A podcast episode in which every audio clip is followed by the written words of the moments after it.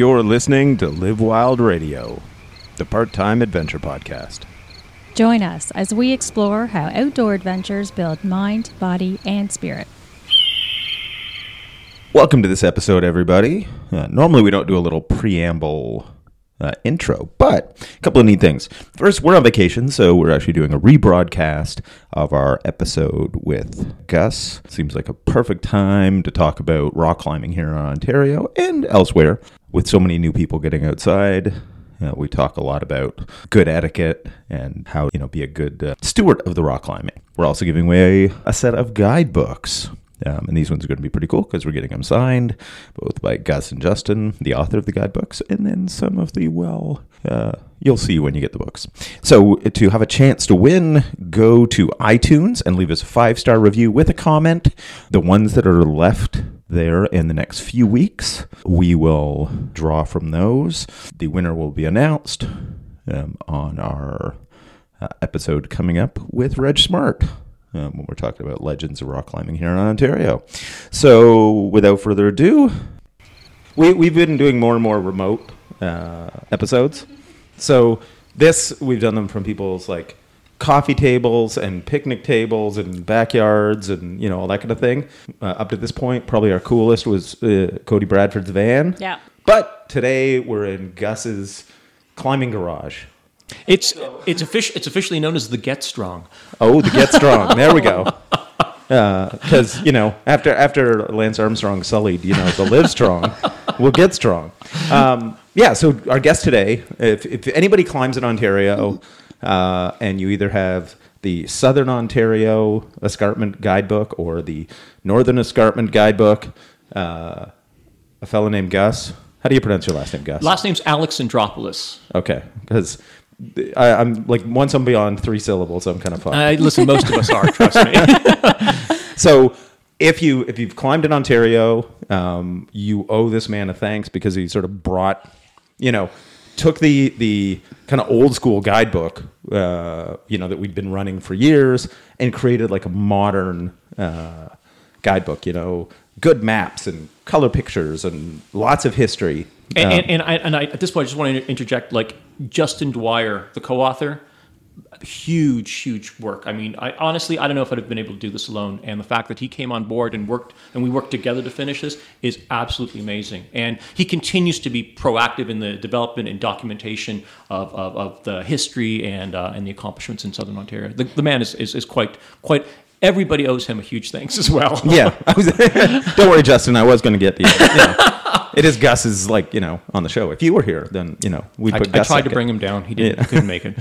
But so one of the things for anybody in Ontario to sort of understand is that while we don't have like the the famous big mountains, um, we've got like a climbing scene and a climbing history uh, that's both you know unique, interesting, um, has a bit of that. Uh, what's probably the best way to put it? Um, with being you know on the east and being not big almost like an inferiority complex Ab- that's actually absolutely correct. And, and there were periods throughout climbing in Southern Ontario where people were terrified to grade things what they really were. Because, hey, we're in Southern Ontario. Yeah. We can't be climbing that hard. Well and, and that's that's one of the cool things is like this is one of those sandbagged areas where you do a five nine. Oh God. uh, and guess what you go if you were to go to like any modern area like go down to the red river gorge or go Oh, it's to red fucking rocks easy. yeah you're like you feel good. yeah this is not a five nine Yeah. this And you is you know th- this is a much harder climb you know and, and uh, i've seen things uh, like there's a route i was talking with the, one of the guys that put it up like at the new routes at rattlesnake um, it's labeled as a five six Sure. and he's like when i when i did it I, I i called it a nine but they said it's a five six you know so um, if if you come from the gym and you go outside and you climb a lot of the escarpment routes the thing to know is gyms are graded to make you feel good about yourself Th- That's always the case. It's a business, and I mean, I, I, it's not a bad thing. It's just like, hey, I'd like you to come back, and it, you, you won't come back if you feel like you're completely inadequate. So we're going to make the grades a little softer, and then you, you get really that that huge contrast when you go outside in Southern Ontario, where the grades are not soft at all, and in fact, the pendulum is in the other direction. Yeah. like sandbags in some cases. like when I started back in the 80s, you'd have people who would go, well, we can't be that good, right? So, um, you know, we're just going to call this one a ten, right? You know, and they and they sort of feel like they're going out on a ledge with that. Absolutely, taking and it's that like risk. you know, really an eleven or a twelve. Yeah, and you don't want to be called out as being pompous enough to, hey, I, I think I climbed at 5'11 or 5'12 or, or even 5'9, depending on the decade. You don't want to be that person that's saying, I'm pushing it to the next grade. Because, hey, it's Ontario. Really quick story that kind of drove this point home uh, was Reg Smart um, and Ziggy Isaac were uh, were training to go do some some big route in uh, in Yosemite, and they were there and they were doing all these warm up routes, thinking they weren't ready yet, and they bumped into John Bachar, who at the time was like you know God when it comes to free climbing in, in Yosemite, and uh, and they said, yeah, we're, we're hoping to do this r- r- uh, route, and, and Bachar asked them, so what have you guys done? And they listed off their resume. And he goes, dude, you guys are like more than capable of doing this route. Just get on it. Like, Yeah. like but they just didn't believe it, right? Like Yeah. you're you're you're coming from Southern Ontario. How the heck can you be climbing well enough, right? Yeah.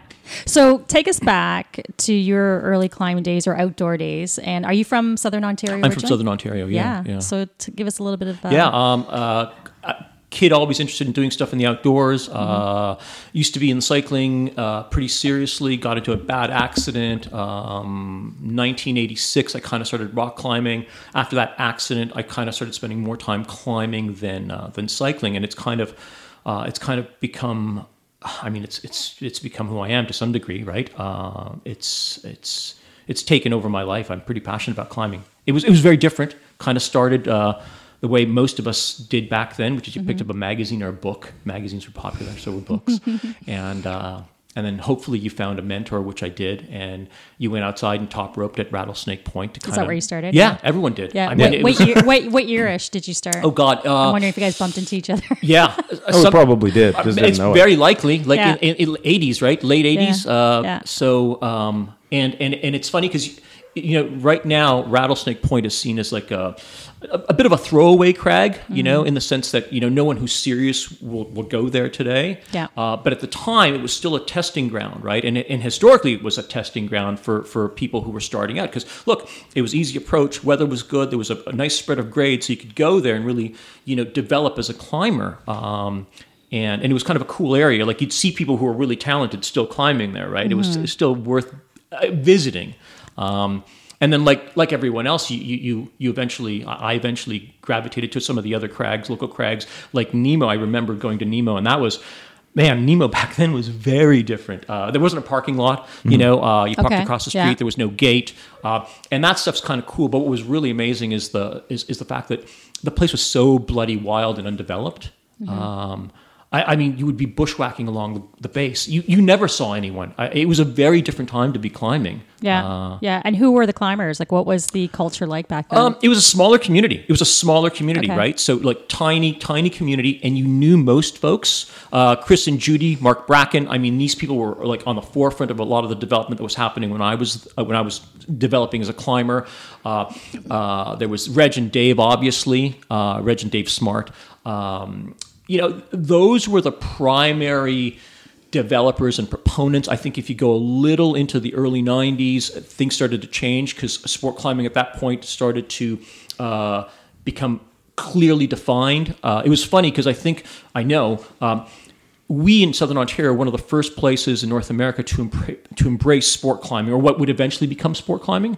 So uh, the big debate that was happening was, you know, whether to because sport climbing suggested you would rappel in, bolt things on rappel, t- rehearse stuff, mm-hmm. and traditional climbing was like you start from the ground, you climb up. If you fall, you lower, you pull your rope, you start again, and it was a very different tactical approach to how you climbed. And what was what people were realizing um, when the Europeans came here and they crushed is that hey, this sport climbing allows us to get better much faster and climb harder, uh, climb at a standard that you couldn't do with with traditional climbing tactics. So Dave Smart uh, kind of pushed the boat out by uh, bolting Moby Fly at Cow Crag, this this four four bolt route, five eleven Where, something. where's Cow Crag? Cow Crag is in the Milton area. Just Oh, north okay. of the Yeah. 401. Yeah. Okay, gotcha. Small little area, but it it- historically it's still open today? It's it's open. Yeah, access is a little kind of uh, crazy, but it's open. It is Okay. open. Uh, Cool. Keep a low profile. Behave like an adult. You should be okay.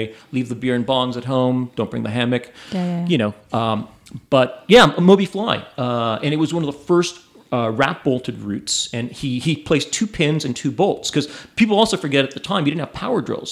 So um, the notion of drilling uh, by hand was quite daunting. It took forever. Like you had a hammer and a, and a drill bit and you tapped away. And so if you could place uh, pins rather than bolts, it just saved time and effort, right?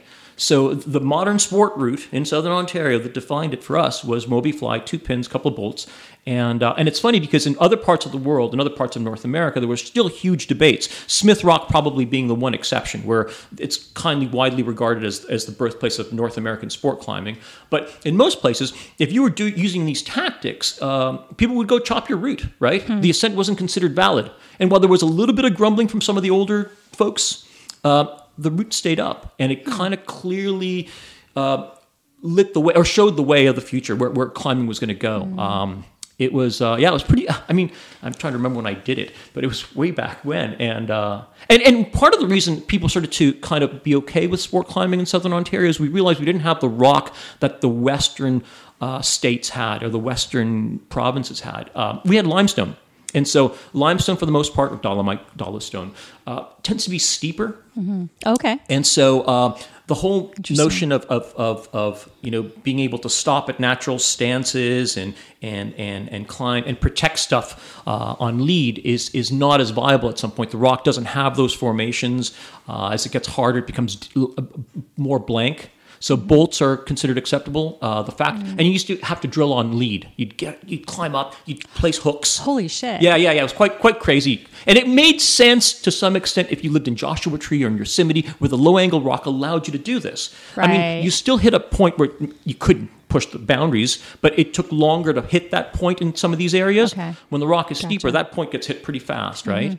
And so sport like bolting on rappel made sense for Southern Ontario. It really Mm-hmm. did, and and you saw an explosion of it. I mean, a lot of early bolted routes are. Um, yeah, it was it's it was quite amazing how how visionary some of these folks were. Yeah, but it was it was pretty much a war between uh, uh, trad climbing and sport climbing. it, like it people- was, but said, less so in chopping Southern down. Ontario, which is amazing. There were a few like dogmatic individuals, Ah, but it was kind of special because we didn't have that full-on bolt chopping war, right? In other parts of the world, it was full-on. Mm. Gotcha. Like, Yeah, people's cars would get smashed. A smashed. clash of generations. Literally. a little like what we're seeing today. Well, and it's funny now that the people that complain um, about bolting aren't old anymore. There's the occasional like They're but- not. but most of the time it's young people. Absolutely, absolutely, and, and, and, and it's funny because they, they want to they th- it's it's amazing because when you have choices, you can choose to want to live in the past. Yeah.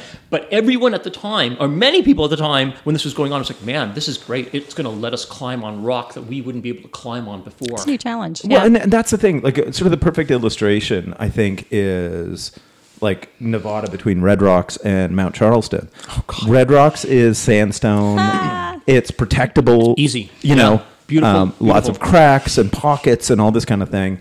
Um, then you go up Mount Charleston, and because it's a higher elevation, it's the it's the uh, you know basically limestone. It's limestone. Yeah. Yeah, and beautiful.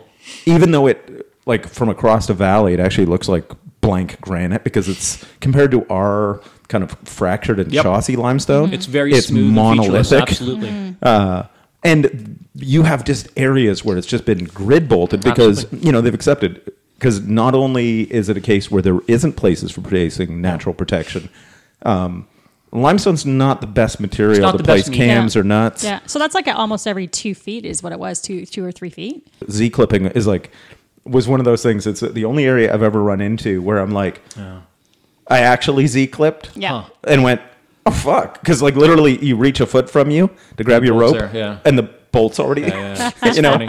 Um, and but but that's one of those things. Like now we seem to be maybe more pragmatic in the sense of going, okay, limestone, yes, you can trad climb on it, but you're you not going to trad climb hard. It, it, it, you bottom out pretty quickly. Like, like you know, you run out of options that are viable for hard trad climbing mm-hmm. pretty darn quickly Yeah. in Ontario. Dave says something really. Dave Smart said something really interesting. Yeah, there's tons of great trad climbing in Ontario. Unfortunately, those routes are about ten miles apart. Yeah. so his point is like you've got this escarpment every ten miles. You might maybe as you'll well, find something yeah. that's worth climbing on gear, and the rest is like you know, better put bolts in it if you want Yeah, to climb So- it. and they're, they're, the way I look at it is like, as long as it's sort of done in a like smart, you know, like Thoughtful. you know, and and competent way, then it's safer for everybody. Absolutely. Um, it does make the, the climbing more accessible Absolutely. because nobody learns to trad climb in the gym, but they can learn to sport climb in the gym. Absolutely. And then from there, I think one of the biggest things is, uh, you know, there's from a commitment standpoint, mm-hmm. money wise, Sure. Um, you know, buying mm-hmm. a Grigri and, and a dozen quick draws. It's way cheaper. than a trad rack. Yeah. You mm-hmm. know, like when I look at like when we when we go trad climbing, you know, and I'm doing the math, it's, it's like you know, it's like a hundred bucks, two hundred bucks as you Easily. clip Yeah, yeah, everything on every your cam, harness. Yeah. Or, You know. booty, or booty that you find. Yeah. yeah, which is, which is nice, always nice. Yeah, listeners have heard my my. If it, there's a route down in uh, Red Rocks, if you do want to collect booty, um, called Romanian Rib, it's back in the First Creek Canyon. Uh, everybody uh, seems to do it not based on the guidebook because, like, when you have a thousand foot route with like three lines, Right. and no pitch one, pitch two, pitch three, I've been on a few of those. You, people tend to run off mountain project directions. Yep. and pitch six is wrong. ah, lovely, lovely. So then they end up bailing, leaving you know hundreds and hundreds of dollars of gear behind. just keep collecting. Yeah. you know, and when you, when you get brand new shiny cams, Oh God, it feels good, doesn't it? yeah, like it pretty much paid for that trip. so Or at least man. justified the trip, right? yeah, you know, well, hey, just it, and it, what I thought was hilarious though is more the m- thing you run into is that uh, with brand new shiny gear. And you know it's a moderate; it's a five seven. Sure. Um, and you know down there, a five seven's pretty soft. Yeah, yeah, no, it's uh, Red Rocks. Yeah, yeah. they were ran into the thing where uh, they're doing a big multi pitch without. Well, obviously they got off because they bailed, Sure. right? But the whole thing of like having those skills to go, okay, we're off route, we still got to get to the top because that's where the wrap anchors are. Um, and it, and it is one of those things. It's kind of like the, the people that go backpacking in the or hiking in the mountains on a day hike with no headlamp. right. You just sort of go, if things went a tiny bit more wrong for you, What would happen? you would have been fucked, Absolutely. Yeah. right? Because my thing was, well, worst case, I know how to aid climb, so Yeah, yeah, you'll be fine. yeah, like We, we- you know, we were off in this gully, and I'm climbing over fallen trees and everything because Right. it was off route. But you just keep going, and you know, there was a couple spots I had to do a bit of French free, and you Yeah, get yeah. through, and it wasn't particularly hard You, climbing. you had a skill set, right? You, You know, developed and- a skill set. And but what's interesting is that y it never would have occurred to me um, back in the day to attempt something like this without having all of those course. other skills. of course. right? And today, it's it's quite common people venture onto these routes Sure without do. having the uh, the skill set or the understanding or the knowledge, right? Yeah. Yeah. You know, because like part of it's just being cheap. Like I'm not I'm not when I bail, I'm not leaving, you know, 750 bucks worth of gear. Like five cams, a nut, slings, carabiners, like that's just an assload of stuff. It truly is. Uh, but also you run into the thing like unless you know somebody's hurt, Sure. um, you backtrack a bit A and little then bit, yeah. Sort it out. figure your way up. Yep. You know, because and and I guess that's the thing. It's like a lot of people don't know how to aid climb. Yep. Um, you know, and when you're in the big multi pitch stuff, like if you get that stretch where you know maybe it's 15 feet, but it's just right at your limit. Yeah, Ate through in, it. in Yeah. over your Yeah. head. Yeah. That's what it was. Yeah. Yeah, just put a cam in. Yeah, put I'm a glad you I know, wasn't- Free I- French through it. Go. I'm Pretty Yeah. happy I wasn't on Yeah. that one. you know. yeah, it's so funny because Somebody else lead this. well, because there was three of us, so she decided you know we'd climb for two days. Uh, I I have a slight fear of heights, by the way, and I did my first hundred footer there in Red Rock, and then I did five hundred feet in Cat in the Hat, and I was done. Like I was, I didn't know what I was doing, and I swore after that I'm taking some lessons. Yes, like, yes, yes. I was there's three of us. I all I had to do was climb. I was in the middle. Okay, and and even my rappel gear was on backwards. That was Oh your fault. wow. Yeah, but it just made it harder. But the point is, is that I just sat there and I didn't lose my shit. Yep. I even did a traverse and something. He's like, "Oh, well, what if you fall?" I'm like, "Oh, it'll be fun." You Yeah, know, yeah, like yeah, I'm just yeah. trying to keep my shit together, get off that. Stay calm. I even Yeah. peed my pants. well, that that's sort of one of those things that you know. yeah. Long story short, I went to the spa. They did this thing. Yeah. And I gave you my uh, in Garmin inReach, so it was good. Contact me. So anyway, that was a but that was that was sort of one of those kind of fun epic adventures that wasn't you know uh, but but just it really illustrated to me that that the number of new climbers um, that are attempting oh, big-ish things Sure. um, without the requisite skill set. Yep. Right. So if everything goes right, no big deal. No, big falls. Absolutely. No. modern gear. Sure, it should be fine, right? Yeah. right. But then when one thing goes wrong, Yeah.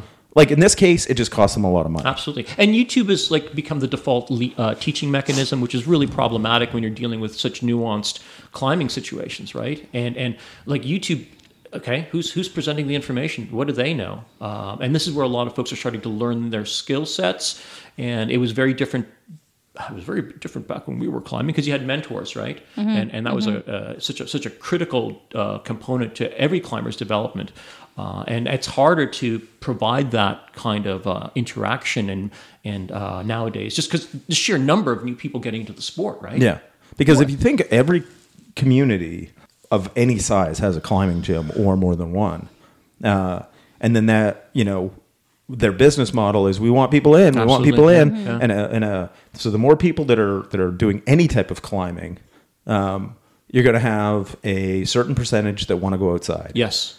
Uh, but a lot of times I found with the gyms, sometimes they're not bad, but a lot of times they don't sort of uh, have like a, a, a clean. Okay, and here's a guide company Sure, you take a courses with. Yeah, Yeah. Program. Yeah. Yeah. and so that's where we run into like a lot of the crag issues. Yes, absolutely, Um, completely, especially know. in Southern Ontario. And it's not just even from a safety perspective; it's from an etiquette perspective. Yeah, And and I, that's kind of really fascinating because so, so listen, like in Canada, the largest climbing community in all of Canada is in Southern Ontario. Right? Everyone thinks it's in the Rockies. Everyone thinks it's in Vancouver. It's not. Southern Ontario has the largest climbing base. Now, you could argue, you know, much of it may not be super serious, whatever. Uh, just in terms of sheer numbers, it's here. There's over 22 gyms within an hour of downtown Toronto. It's a staggering amount of people wanting to get outside.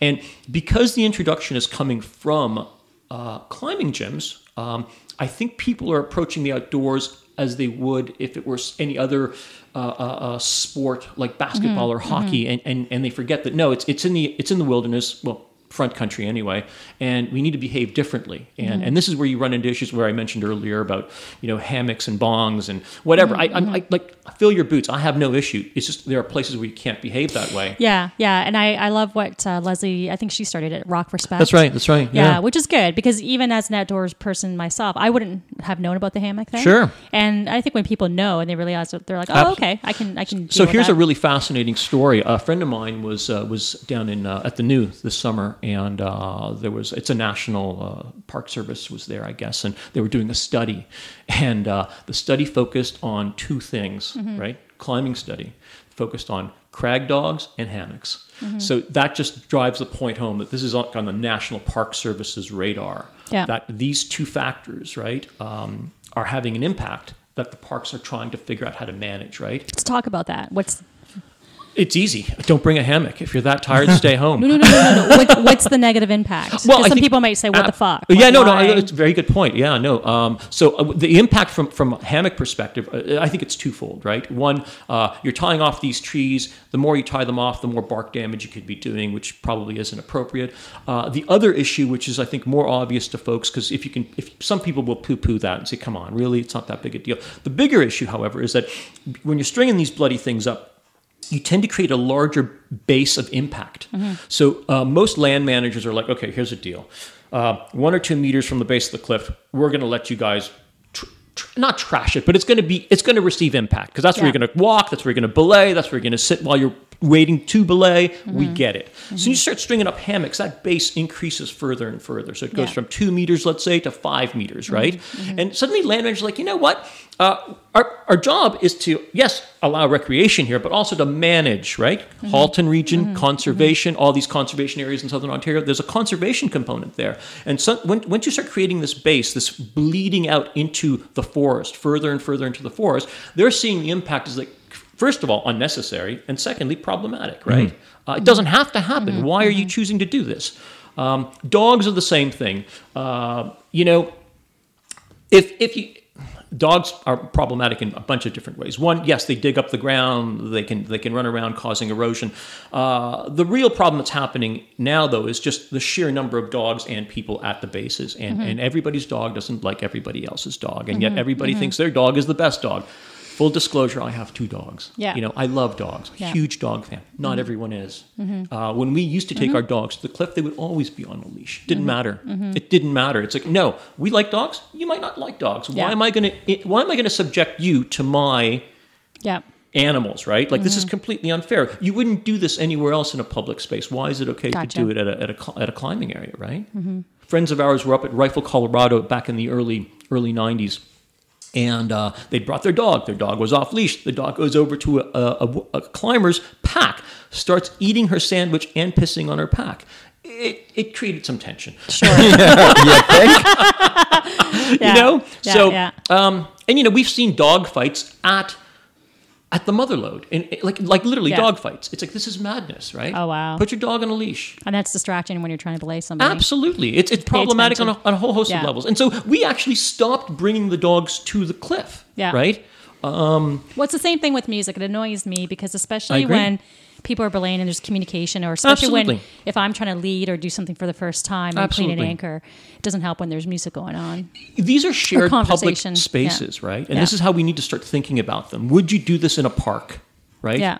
No. So why are you feeling okay about doing it here, which is an even more sensitive area, right? Yeah. Well, you know, and that's I think one of the problems is is that when you say, "Oh, would you do this in a park?" and you go, "No," but the problem is with a lot of the people, they would, right? So it's Good it's, point. it's a Yeah, broader, yeah, yeah. uh, yeah. So to just to keep it clear, there's a website called Rock Respect. You can Google it. .ca probably or Probably, just and there's also it. like, and the rock respect thing is based on like the leave no trace ethic that always Yes. existed in the outdoors. I Yeah. mean, like, like this is this is not new, people. It's out there, and I find it fascinating. And I don't want to sound negative, but I find it fascinating that in a world where information has never been more accessible, how Mm-hmm. people can claim ignorance of some of this stuff, right? I mean, I get it. Maybe you don't know, fine, but at some point, you need to take some personal responsibility. You're choosing to go out here, right? Yeah. Like, arm yourself with knowledge. It's not that hard. Yeah, what's been fascinating to me is all the being new at this uh, as of a couple of years, all the culture behind rock climbing from a historical perspective um, in the U.S., in Ontario, um, just the views on on safety and and uh, yeah, access and etiquette. Um, there's a lot more to it. And I think it's you know we want to make sure that people understand that and and, and so what do you see? When did you see the shift start to happen? I guess it was in the 90s, and you're seeing, like, what were the key milestones I- from I when you first key, started? in Key the- milestones were uh, probably the late '80s, early '90s when, when sport climbing started to get Right. defined. Like Yeah. that changed things. Yeah, and since then, do you see any other specific? I guess the gym. Absolutely. Uh, the explosion of indoor climbing has just, just blown the sport out of the water in terms of the number of people participating, and they're participating in the sport very differently. And, and I think this is really interesting. When we used to go climbing, it was you and your partner, or if you went with another team, you'd split up when you got to the base, and you'd each go do some routes, right? Right. And now what's happening is we call it posse climbing, right? You and 15 of your closest friends Yeah. arrive at the base, you set up camp, you put up your top ropes, you monopolize these routes all day, Hmm. Yeah. and then you wonder why people are pacing at the bottom, you know, giving you the evil eye because it's like, hey, I'd like to get on this bloody thing today as well. Yeah, yeah. Um, and so it's become something that you would do to get away from people or to kind of push yourself a little bit or experience the outdoors. And now it's become much more social. Yeah, And it's not a bad thing. I just don't know how well it can work in the outdoors when the numbers are so great and yet the outdoor resources are limited, right? right. Um, and the impact becomes really obvious. Uh, if you want to focus at local cliffs, because most people listening to this will probably understand, like if you look at uh, Mount Nemo, I mean, there are bases uh, We went there one day. It was like 200 people. literally literally and i think what did we document i don't know how many routes the area has but there was there was like almost more people than viable routes there Oh, one for day you know Yeah. uh, so it's just it's and, and so the, the erosion that's happening and the impact that's taking place is massive Mm-hmm. and and and i and I, I bring it up again it's not necessarily the best sport to go with 10 of your closest friends right um, if you want to go climbing go climbing absolutely Mm-hmm. Yeah. if you want to do something social maybe the gym is a better place i don't know Yeah. but some of these outdoor areas can't sustain this kind of traffic and this impact Yeah. and land managers are becoming aware of it and it could negatively impact our access to some of these areas right Mm-hmm. Yeah, when I think eh, like if you look, if you go hiking or backpacking in the Adirondacks, Mm-hmm. they limit your group size. Uh, do they really yeah. that's amazing Um, yeah and makes sense you know if you it, whether it's ca- the camping part of it, the hiking groups, like literally, if you're in part of a group that is bigger, your groups have to be at least a mile apart. Yeah. Yeah, that's right? interesting. Maybe they should go. Uh, I don't know. I'm just throwing this out here, but uh, like a permit system for the crag. Like, oh, they will put out so many. I mean, Yeah. then you know, become it become an issue as well. But um, it would certainly alleviate the numbers if that was really. Yeah, no, I, I- I mean, these are all these are all viable things to talk. These are things we need to talk about, right? Yeah. I mean, I don't know what the answer is, but it, it needs to be discussed because it, it is the, the biggest change you've seen is just the sheer number of climbers, and it's mostly at I don't want to say the bottom end because that sounds negative, but it's mostly you know new climbers, right? Yeah. Yeah, yeah. yeah. Well, and, here, and they're climbing more recreationally, and I say recreation in the sense of the passion to climb super hard and push themselves isn't nearly as great as it may have been at one time, right? Not Yeah. a bad thing; it's just a different thing. well, I, I think what people need to realize that it's not our fucking property. Oh, more crazy talk. More crazy. yeah. more fucking crazy talk. Yeah. yeah. It isn't. And people who come at it thinking they have the right to be there and uh, take on that attitude. Um, so you've put up quite a few routes. Yeah, let's uh, uh, let's take a. Let, I, I have a, a a different transition. Yeah. So, because this is one I actually I've, I've always wanted to actually talk to you about was you started as a climber Yes. um, and got into climbing. Mm-hmm. At some point, you did that switch to route developer. Correct. Right. You still climb, obviously. yeah, yeah. But that's a part where where most people go, and and I find this hilarious. They go out to the cliff. There's bolted routes. There's Mm-hmm. Sure. nice hardware. Da da da. And you know they almost think, oh, uh, well, that one's a little loose, so we'll have to let the crag manager. That's know." right. The Crag Right? Fairy will come out and fix it. Yeah, like there, yeah. no such thing exists, No, people, right? nobody- it, yeah. It's people who go, I generally, right? I want to climb this, Sure. so I will rig it, I will bolt it, Absolutely. you know, and then I will climb it, and then I will leave it behind for Others to you know. enjoy, yeah. And then, then of course, there's the thing where, uh, and you've done a lot of this of. Yeah, I'm not climbing five sevens, but I'll put up a bunch of those anyway. Absolutely, yes, You know, yes. um, uh, which I don't think any any route developers who are actually putting up moderates don't climb moderates. It's- Obviously, you'll probably climb the route when you put it up, Of course, just to see and, where and, you never, know. yeah, and, and not care about it ever again. Not Yeah. because you don't think it's a worthy route. It's just like you, you move on to something that's more within your like to challenge Yeah. you, right? Yeah. You know, um, so so the, let's talk about the transition from I likes rock climbing to Sure. I'm going to makes rock climbing. So for me, I, I mean, listen, anybody who says there isn't a, a, an element of ego is probably lying, right? Like, yeah, you, you, you get to piss on the rock and, and leave your leave your mark. Cool. Um, the real, and that was a component. And like I said, anybody who thinks that that's not a driving element is is is not being sincere. Um, that said, one of the reasons for me, uh, my motivation, one of my primary motivations is remember earlier we talked about how Ontario was like really eager to develop sport climbing, or at least what became sport climbing. We were very eager, super ahead of the curve, and then we somehow lost the plot. And and by when I say lost the plot, I mean other areas were starting to add anchors to the top of the climbs. Other areas were uh, updating routes with modern hardware, or bolt spacing was being more consistent uh, was was yeah routes were being created with more consistent bolt spacing. Um, and we had somehow not been stopped doing that right? I don't know why. I, I, i'm not sure why. And i said this is crazy. I'm traveling to all these places. I can lower off. I don't have to top out on a sport route sit up an anchor and belay my partner up. I'm sport climbing. I'm not trad climbing right? Um, this is insane. Why am i bringing one nut on these sport routes right? Or a cam Yeah. you know? Uh, because because uh, uh, or why am i clipping rusty old pins when there should be a bolt here?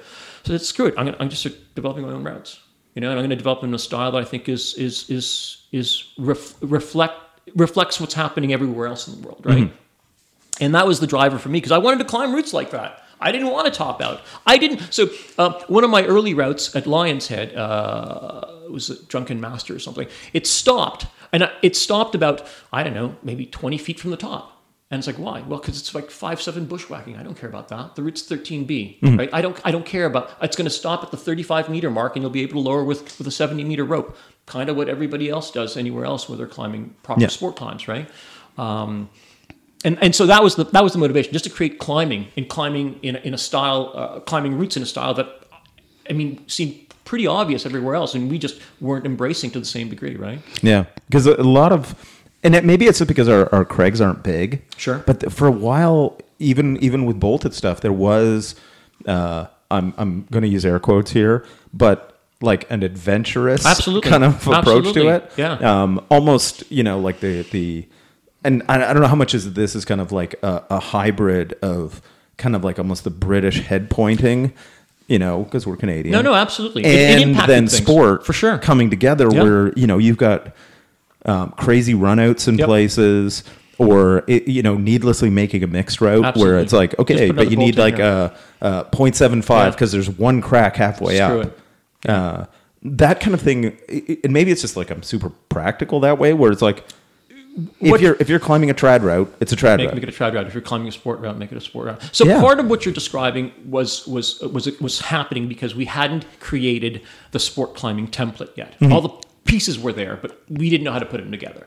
So the lack of power drills made it pretty bloody daunting to go place more bolts. Right? Yeah. Okay, ju- ju- just for a yes. quick uh, date check here, and maybe you're dating yourself, or I, I didn't know there weren't power drills when Yeah. I. Yeah. so when did that come out? Just out of Uh, curiosity. probably like late '80s, Really? like Early like, 90s, like yeah. yeah, early Yeah, yeah. '90s. Like that's when it became popular and viable. You know, yeah, like yeah. well, because you, you could get a cordless drill that had enough wow, juice. this Yeah. is like the industrial age uh, in Yeah. climbing. Yeah. Yeah, yeah, no, no. It, it, it, is, it was transformative. People don't understand why Yeah. am I on this route that doesn't have more bolts? Why is there a rusty pin? Because I didn't want to hang. Not me. I can see a People T-shirt before with timelines power drill. Anyway, Yeah. Yeah. no, no. It, it's it was it was You know, shocking. piton, hammer drill, Yeah. electric drill. This is this is it. So Right, um, sorry. So a lot of the routes, because we were ahead of the curve, were created that way, and they never got fixed, right? And then there was also that period where it's like, well, you know, you can't scar the rock with a bolt, but I can scar it with a piton, uh, and so therefore, you know, you'd say, like you said, if there's a, a cam placement, you'd have a cam placement, and so you'd have these routes with with mostly bolts and then one nut or one cam, which you know in hindsight didn't make a lot of sense, but at the time maybe fit the evolution of what was happening. Uh, there were, the reason for runouts was clear as well because.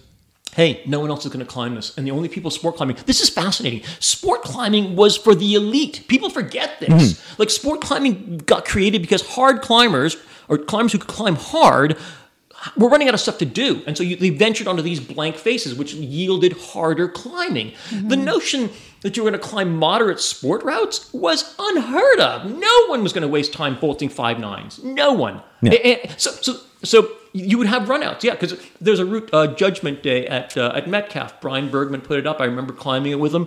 And the first opening pitch, which is now bolted, was just like you just you just ran it out because it was like five six, and you ran out for thirty or forty feet. Who knows, right? I mean, I'm exaggerating. I, I can't remember the last time I did the bloody thing, but it's it's you know. It was silly. It should have been bolted, but at the time it didn't matter because people who were going to go climb the 512 portion above weren't going to fall on the 5.6. So you didn't do it. So, um, and just to drive that point further, just to demonstrate that sport climbing was for the elite, there is the classic girlfriend route at every crag. There used to be the girlfriend route, okay? So bear with me. I know the language seems inappropriate for today's you know, progressive world, but it was called the girlfriend route. And the girlfriend route, you'd go to a hard crag, mostly 13s and 12s, and there would be one, five, seven, poorly bolted, short, scrappy piece of rock on the side, right? It was called the girlfriend route. And why was it there? Because you wanted to red point your project, and your girlfriend, who didn't climb or wasn't climbing as hard, would probably not be willing to come to the bloody base of the cliff and belay you all day. So you had to put up this moderate, easy route that you she could spend her day top roping, that you would lead, and she could top rope, and you could then go and climb your your your proj. Um, and that was the that was I, I mean in some ways that was kind of the beginning, at least in North America, of like yeah, moderate sport climbing, right? Well, and, and one of the interesting. yeah, one yeah, of it's, the, one it's, of the I mean, cool it's things. very strange where it derived from, right? No, no, no. you know, it's interesting. Yeah. One of the cool things we run into now, because you get a lot more female crushers. Sure. Is now there's going to be the boyfriend route. Yeah, no, absolutely, absolutely, and it's, it's perfectly fine. So I'm, I'm and I, and again, Yeah. I'm just, it's perfectly fine. I'm Yeah, all for it. But you're right. You're absolutely You right. know. you're absolutely right. because it, it and it, I think we run into the thing too where where um, people who are getting into climbing Mm-hmm. now, um, you know, it, it's going in the Olympics, and Sure. you got the movies in the theater, and like you know, they they see it as this thing, but they're coming into it when it's already Developed. like so far along in its Absolutely. development. they don't understand the history of the culture. Absolutely. Right. takes Yeah. get there. and and and it's so funny because like when I started, um, I ran into the thing where where I would ride my bike from Brampton, Yeah, yeah, yeah. you know, out to Milton, um, like at 14 years old, and I would do, just walk along the base like just some doofy kid and just watch people climb. Absolutely. And then you know, some guys, uh, you know, basically probably university students. Well, they were. Um, said, "Hey, kid, you, want, You want to learn the rock climb? you know, you want to try?" and and they tied me in with a they seatbelt. Yeah, yeah, yeah, um, you know, and then told me what to go buy if I wanted to climb some more. And you know, they sort of mentored me. Absolutely. right. And it was one of these deals where it was like when I would tell people at school because I just started high school. Mm-hmm. Oh yeah, like I'm rock climbing. Like like I think it's the coolest shit. Sure, sure. And like talk about picking something that will not get you girls. Not at all. right. Not it was all. just But one of those people that is like, you what? Why? You know, and it's like it- it- literally, it's that kind of punk rock thing when you are into something so hard, Sure. right? Like it almost like a you know a hipster, right? Because uh, like I was into it, and nobody either gave a shit Right. or had a clue what the fuck I was talking Absolutely. about, Absolutely. right? The fact that you were an outsider was a good thing. Yeah, well, and it, it was that that became like the badge. Yeah, it's yeah, like along with my agreed, punk rock T-shirts. absolutely. Um, and you know, you you ran into the thing where uh, my last year of high school, I moved to Cambridge, and now I, you know I'd been at it for three or four years, and so now I was taking people out. Right. Right. And now all of a sudden, you being the person that takes people climbing, that did get me girls, Absolutely. right? Full circle. yeah. Full So you know, you just got to put your time in. Yeah, and, and, I, th- uh, you bring up a good point though. Like it, like people forget that the sport was an anti-establishment activity. You weren't good enough to play on the hockey team or basketball or baseball, or you didn't care, and you weren't into those sports. You wanted to do something else, and you took up climbing or you pursued climbing, and and you, it was kind of like you said, it was a badge of honor. Like, yeah, I'm, I'm, not doing what the mainstream kids are doing, right? Um, and so yeah, you'd curse, you'd, you'd smoke cigarettes, you'd you know you you- you'd behave in ways that are not appropriate today, but you know the sport wasn't intended wasn't perceived at the time as something that you know everyone was going to do and you were going to bring your family and you're going to lay out a, a, a, a children's playpen at the base and, and while you climbed right like it was it was a sport for adults right or, or people on the outside edge Yeah. of, of society right a little bit right Well, and, and they, like it really was this thing where you didn't. It wasn't a social thing. No. like there was you and your little bit of misfit gang. that's it misfits Um, and it was like, okay, how can I climb more? You would skip school to go climbing. You would, you know, run into the thing where, Live where in the forest. You did that. Oh, yeah. Where'd you do that? uh, Near Nemo? for the sake of uh, legal, somewhere in southern ontario. For So, nine yeah. months? you know, goodness. Well, basically, because when I was in uh, basically like a young adult, I DJ'd, um, and so you only worked on the weekend. right. So week is open. I lived in the uh, forest, and like you know, it's one of those things. I, I sort of came up, and there's much better ways to do it now, but I came up with my own self belay system, right right right Uh, and it was the thing. I would just climb the shit out of stuff all day. Go, you know, make my my Heidi camp. Um, you know, getting in work touch on with the nature. weekend and then yeah Yeah, then I would basically because my my dad worked in Brampton, uh, so he would go down the 401 every day. So literally, like you know, Monday morning when he drove to work, I would get dropped off. And, Perfect. You know, and then the usually usually like depending on when my gigs were, like Thursday or Friday. yeah Uh, I would, you know, essentially get picked up by my dad or hitchhike back into town. you know, so it's it's that kind of thing where it was like early dirt biking. So obviously you you ran into the thing of taking and developing routes in established areas. Sure. Um, but one of the other things you're kind of known for is developing new crag. So let's take and go through uh, that because people do not have a clue. Um, we'll talk about what it's like putting up a route, and then we'll talk about sort of developing a new crag. So obviously, you've done a bunch of stuff up in Lion's Head, Correct. Um, and that was sort of a, an existing crag already, Right, right. At Um, the time, it was the place to develop in. The whole notion that there were going to be restrictions climbing there was not really on the forefront of anyone's. Uh, uh, we just thought the place would stay open, and so it was a good area. So Mm-hmm. Good tall area, lots of rock. They didn't have the access issues it has today, not to the same degree. And uh, what we started doing there was my friend uh, Richard English, who's a really great climbing partner, um, still lives in Toronto. Um, what we started doing is we wanted to that whole notion of like, hey, what have we found when we've gone climbing in other areas? So one of the things we found is like, hey, there ain't a whole lot of sport climbing that requires hanging belays. This is pretty fucking stupid. So we are going to develop an area at Lion's Head, and every route we're going to put up is going to be ground up, i.e., it's going to start from the ground. It's going to go to however high the climbing is, uh, however high it, it can with viable climbing, and then you're going to lower off. Mm-hmm. We're not going to do these hanging belays. We're not going to force you to top out and belay your partner uh, off of tiny trees. Uh, we're going to create a climbing area that uh, you know, is like every other climbing area you go to. Uh, so we went there and we started bolting existing lines, uh, sorry, new lines, um, and then we also went back and re-examined some old routes and added bolts to the base and added anchors to a bunch of routes to, so that they could be climbed as proper sport climbs. Um, shit kind of hit the fan because some of my bolts, some folks weren't down with what was going on. I had bolts chopped, gear taken. It kind of soured me on the place, right? Um, and at that point, Richard and I said, "Well, fuck this. We're, we're just going to find an area that we can develop on our own." And uh, and so we started doing the classic thing. It's winter. Let's start driving, start looking. Topo maps. Uh, Google Maps was not nearly as popular, uh, and satellite images weren't nearly as crisp. So you laid out topo maps. You looked at areas that you think are viable, and you did a lot of hiking. So we spent uh, a winter just like just driving and looking for places. Um, we stumbled onto Rockwood, and we were like tempted to develop it, and then we realized, you know, this is in a conservation area. It's probably not a good idea. Yeah. I think there's going to be access issues. Um, So other people have done that yeah, instead. yeah, yeah. and, and it's created access issues. So, so we Names shall not be and- and- named. And we were we were nervous about that because we dealt with like tension uh, at Lion's Head over some of this stuff, and we just didn't want to deal with any of this. So there was. I remember it was in December, and I'd been driving up near. Uh, Near, near Metcalfe, and I thought there might be a possible ridge of rock there. And I remember with snow on the ground, I stumble in, bushwhacking. I, I promptly get lost, and uh, and I see this little ridge that's sort of emerging on my left. I'm like, okay, you know, I'll follow this for another 20 minutes. If nothing happens, I'll turn around and bushwhack and hopefully find the car and get home, right? Yeah. Um, and as I kept following the ridge, oh, the rocks started appearing. It's looking better and better. And it's like, oh my god, there's a massive fucking cliff here. And uh, just to give you an idea how dense the vegetation was, you couldn't even see the top of some of those large walls. Yeah. It was that dense. So wait, this is actually what is known as the, The swamp. Metcalfe. The No, swamp. swamp. Gotcha. Okay. Yeah, so um, so it was kind of funny. So here I am, I'm like completely jazzed up because I'm like I'm bushwhacking. It's winter, but I found this massive cliff, and it's going to be great.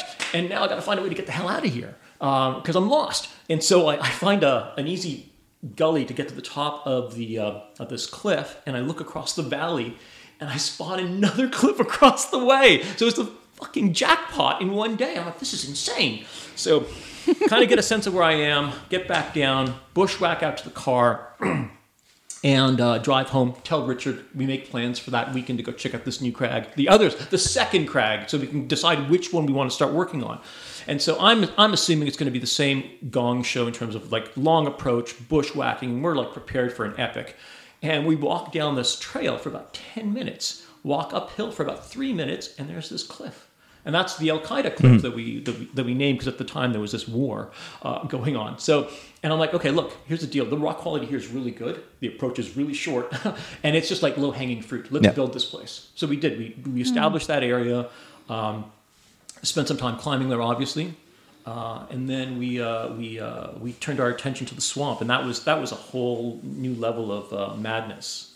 Oh, it's so beautiful. I, we uh, went there for the Beaver Valley Climbing Festival. and That was my first time. I just wanted to hike the place. It's a beautiful area. It is, isn't it? oh god, yeah, all the cre- crevasses, and then we brought my kids the week after. There's lots of moderate climbing. Oh my it's god, perfect. Yeah, I mean, I only could do a couple, but no, it doesn't matter. It's just such a beautiful spot to be and, and hang out. And No, it's, it's nice to hear that. I mean, that was our goal. And so that, with that cliff and Al Qaeda, we kind of just employed modern climbing tactics. We're like, no. Yeah. So we did some things there that at the time folks would have probably not been super psyched about. Um, but again, it was just like build proper trails. You need to build proper trails. People need to stay on this trail to minimize environmental impact. And there's no way anyone's going to come in here and, and use the area if they can't walk in relatively easy, easily, right? Yeah, yeah. Well, when we came in, they had that. Um, I guess it was a detour tr- trail down that Yeah. little um, narrow passage. That's right. Super slippery. And then that accident happened. We thought about it afterwards, and then we came back the week later, and it was it was detoured back to uh, The original trail. Yeah. Yeah, and and it's um it's a good thing because well, it's unfortunate that during that accident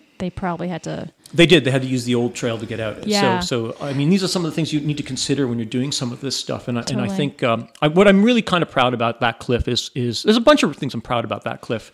And again, it was developed with Richard English. Uh, my wife Christine, she was, uh, I mean, she bankrolled the bloody thing. I mean, let's be honest. I mean, uh, the amount of money she poured into that, buying hardware and, and, and just doing the most basic crag work, which is not very glamorous, but it's so critical, like building trails and moving deadfall and I mean all that stuff that is not very.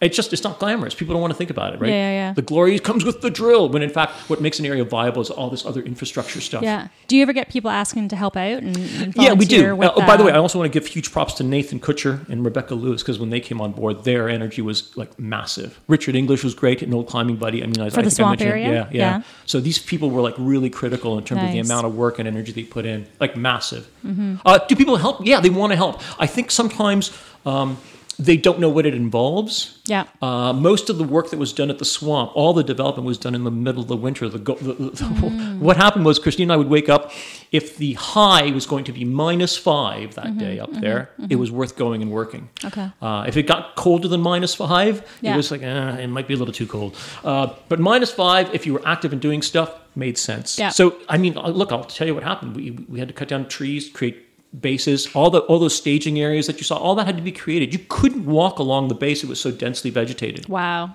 I mean, I, I'm- I'm not kidding. There was I remember sitting there one one year, one day, and uh, we were climbing at this one sector because we started developing it from the other direction. So where you were you came in from, Mm-hmm. Yeah. Oh. that was the last part of the cliff that was developed. It was all developed from the other direction. So there's another access point. There wasn't. There is another access point. The, and so, as we've got this cliff Mm. almost done, we realize, man, this is a big area. It's going to have like 150, maybe more routes. Um, where are people going to park? So, because where we were parking, it was a little pullout that could maybe hold eight cars, and we're like, this ain't going to swing, and it's going to cause access issues because the locals don't want people parking on this bloody road. I can't blame them. Yeah, you know, yeah, yeah. I, I get it. So, after we had built most of the cliff, we then I then spent I spent like ten days. I can't remember how many days building that trail from where you came in from. You know the the new parking lot. So we, we literally built That's a the way we came in, right? Yeah, Yeah. yeah. Wait, wait, wait, wait. You guys built that tra- that parking lot? Uh, not the parking lot, but the trail. The trail off the main trail. That was like that trail. Once you once you get off Oh, the main yeah, Bruce yeah, type yeah. trail, that took about ten days to build. Yeah. yeah. And people like this is the work that nobody wants to do, right? Or if people, well, it's harder than in you that. think. It's harder than you think to get folks out, Yeah. and then it's also problematic because the ideal time to do Mm. it is usually when the weather's kind of crappy. Gotcha. Um, and then to be blunt, some of the things you have to do, Yeah. not everybody's going to be down with it because Yeah. you know, it's like you're, you're disturbing nature. Well, we are briefly, Yeah. so that we can create an area that doesn't cause more disturbance, right? Right, right. And so people sometimes can't see the forest from the trees. Horrible cliche. And what about in the summer, spring? Is there other opportunities to maintain or help Yeah, out I there? mean, what, what I always tell folks is like, hey, you know, if you're going into an area that has a long approach and you see a log that's fallen over, we'll you pick know, it up. Yeah. Yeah, get it out of the way. Bring a small folding saw to cut stuff Yeah. and move it out of the way. A little pair of loppers on your way in in the spring makes a huge difference. Yeah, yeah, yeah. Nature, it's amazing how quickly that area rebounded after it was it was initially uh, uh, cleared and, and, and developed, right? Mm-hmm. Yeah. And it, it, it needs tr- it needs traffic and it needs people maintaining areas, right? So you developed that one. When That did you cliff. st- when did you find it? When did we find it? Yeah, what probably. year? Uh, I, I, I my memory's Ish. horrible. My Ish. God. Two thousand and something. I don't Okay. know. 2004, 2005. Okay, Maybe and something in then that when area. was it? Um, when did pe- people? open it. That turned into a real gong show. Um, People were so people had heard Mm-hmm. and were people were calling us out on social media at the time, uh, saying we're trying to keep this place secret and private and Mm. didn't want to share it. And I always found that really quite amazing because I was bolting five sixes, and uh, and I was like, that's really kind of funny. You think I'm keeping this because I want to climb five six, right? To my- So Oh, it kind of rubbed me and Christine the wrong way, and and Nate and Rebecca as well. Sure. And we could have probably put in maybe another 15 or 20 more r- routes there. Um, but we eventually had to pull everything and get out because there were too many people coming by to climb, right? Okay. And uh, and it was horrible because like when you're when you're cleaning an area, when you're developing an area, you don't want people at the base. Because you're pulling loose rock. Oh, Loose fuck rock, no. all sorts of shit, right? Like you just don't want people don't- there. it's not ready. It's not ready, and it's like trust me, it was gonna be it was gonna be open for everyone. We weren't gonna keep it to ourselves. That was never the goal. Yeah. I, it was the goal was like, hey, we want to develop an area that really demonstrates what sport climbing is like everywhere else, right? Right. And here, and you can have it at every grade as well. We're not going to keep it as an elitist area either. Yeah. Um, so we went in and we literally said, Uh, and Dave Smart was actually helped us with a bunch of routes as well. We said when Richard and I started, we said we're going to develop every route starting left to right, regardless of the grade. Just like just literally go down the Mm-hmm. Gotcha. Mm-hmm. cliff, and rather than cherry pick and leave stuff, we're just literally going to move across and, and bolt and equip everything that was worth uh, climbing. So how many climbs are there today? Over 150 routes. Holy shit! Yeah. And so if, if anybody who's, you know, Wow. new to climbing in the last five years, uh, basically each bolt's going to cost about five bucks. Yeah, yeah, Right. realistically. Um, and a hanger's sort of in the same. So, Yeah, uh, and then your anchors are more. Yep. So if you climbed a sport route uh, that let's say it's got eight bolts and anchors, you're probably looking at about 120 bucks worth of Easy, hardware. yeah, absolutely, and that doesn't Right. take into account uh, the individual's time, their gas, the fact that they could be doing other things, uh, the, the drill they need, all the tools they need, yeah, yeah. Drill bits, yeah, like yeah, all that stuff. But th- this is just a thing to understand is that the the nobody's giving them the money for it. No. you know. Although uh, I'm just going to do a quick aside. Um, uh, Gus's website OntarioClimbing.com. If you go there, there is a link, like in the forum. There's a link to the Gear Hardware Fund, fund, yeah. the Hardware Fund. If you enjoy climbing in Ontario, um, go donate Thanks, man. That, um, means a lot. because it, it just comes into a thing like right now most developers obviously some of the stuff the oec's done they've they've raised some money and Sure. what have you but most routes that you climb it came out of the route developer's pocket almost exclusively, You know. uh, th- this is the case. Yeah. Almost, I, I mean, it's it's infrequent when when somebody.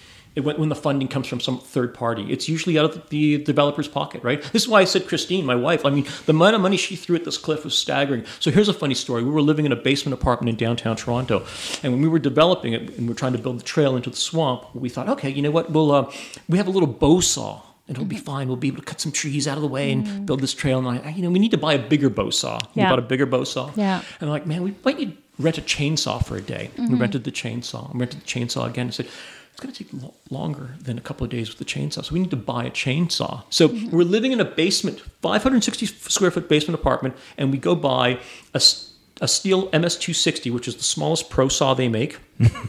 And then we sent it off and got it hot rodded, so it had a little more power to weight ratio. The power to weight ratio was better, and uh, got some safety gear so I didn't kill myself. And uh, it was about $700, $800 worth of chainsaw. And and I like we didn't have a lawn. You know what I mean? Like when we were when we were living, there was this was purchased to develop this cliff. I didn't begrudge it. It was kind of cool, but you know Christine paid for that. I mean, like she she had she her earning at the time was better than mine. So the fact that like that just shows you the, the amount of crazy gear you end up having to purchase and the amount of money you end up spending.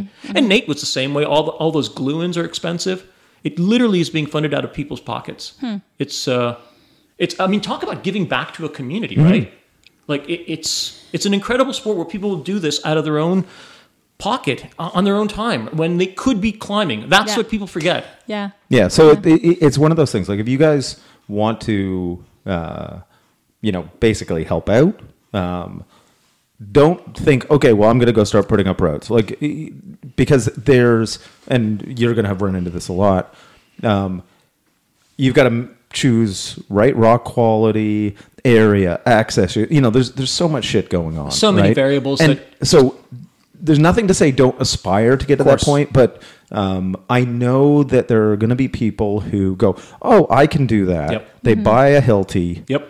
And then they start fucking up by making routes in You- you- places you've they don't belong. You've just nailed it. You've just nailed it. And then and then that and in today's environment where access is such a huge concern, um, you just you just can't afford to be doing this shit. You just Yeah. you just can't afford to be making those kinds of mistakes. And they've happened this summer. I mean, somebody was very eager to develop routes, went and bolted this thing. It was a fucking giant Jenga pile of, of loose blocks, and you know, in the process, cut down a bunch of trees that didn't need to be removed, and it just it just it was unnecessary, right? And it didn't add anything to the area. In fact, it it, it was more problematic that it had been put up. Mm-hmm. So.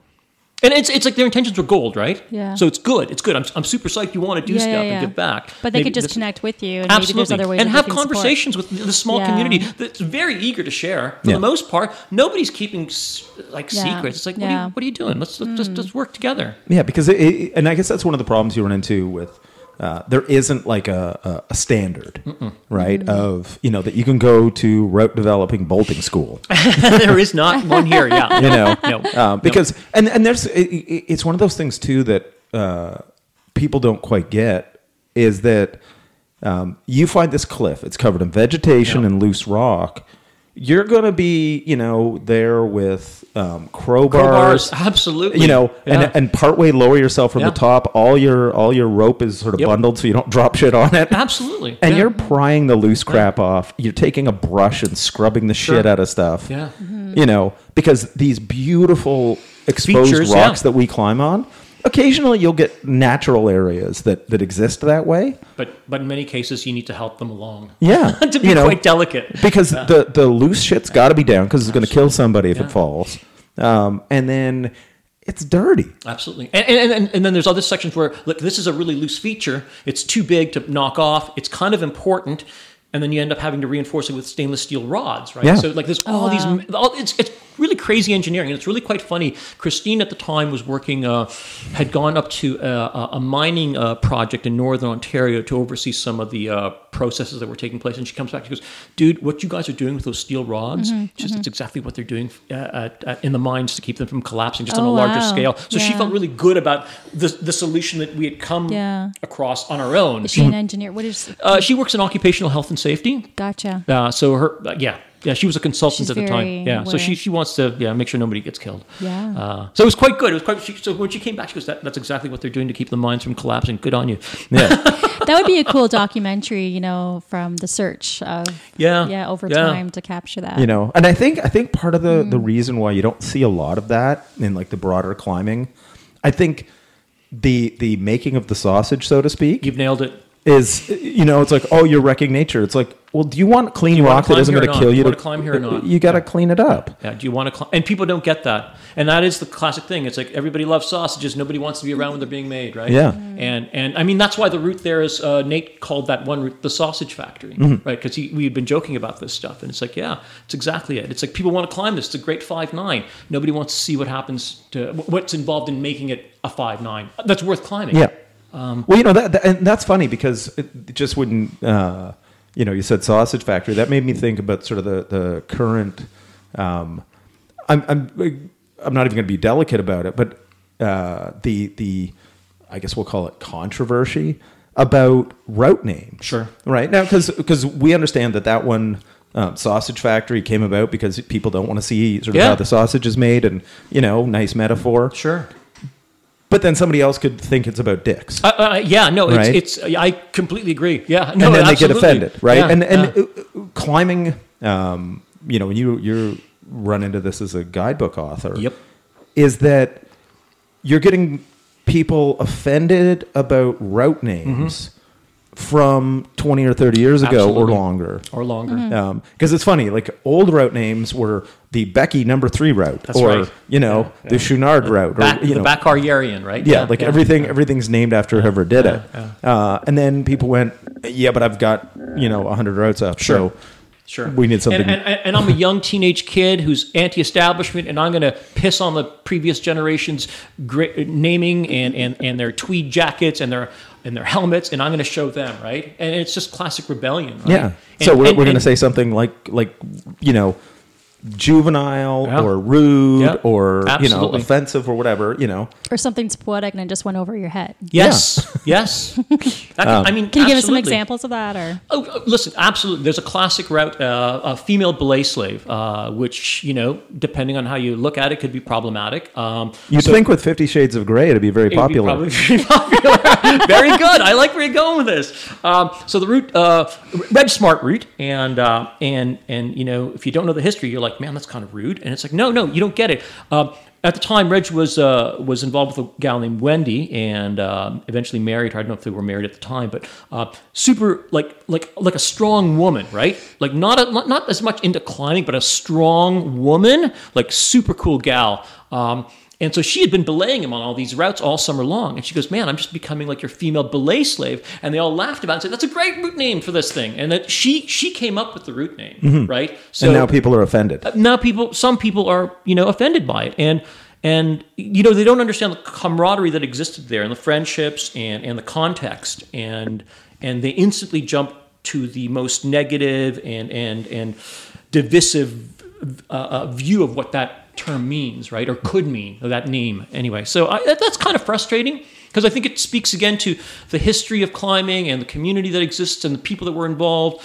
And, uh, and, and, and I've said this before. I think sometimes even even if the route is overtly offensive by today's standards, it's also if you look at when it was put up, it could be used as a landmark, as, as a milestone to, to, to kind of gauge how far we've moved forward. And so rather than expunging this shit and pretending it didn't exist and, and getting rid of it because somebody might get offended, it's like, why don't we use it as an opportunity to discuss where climbing came from? Uh, what some of the norms existed back then that aren't viable today and see how far we've moved forward.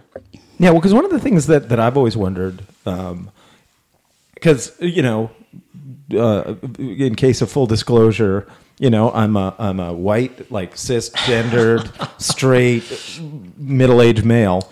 Um, so you know, I I have uh, not experienced too much of the oppressions or anything, um, but one of the things that you run into is this idea that uh, you know because some names of routes might be rude or m- Right. little little dirty or Yep, whatever Cheeky, yeah. basically somehow keep people from like uh, uh, uh, keep it from being inclusive Right. yet when i go to the cliff these days i see tons of women Sure. just female teams Uh, they're not out yeah, with their no, No, absolutely. i Oh, see yeah.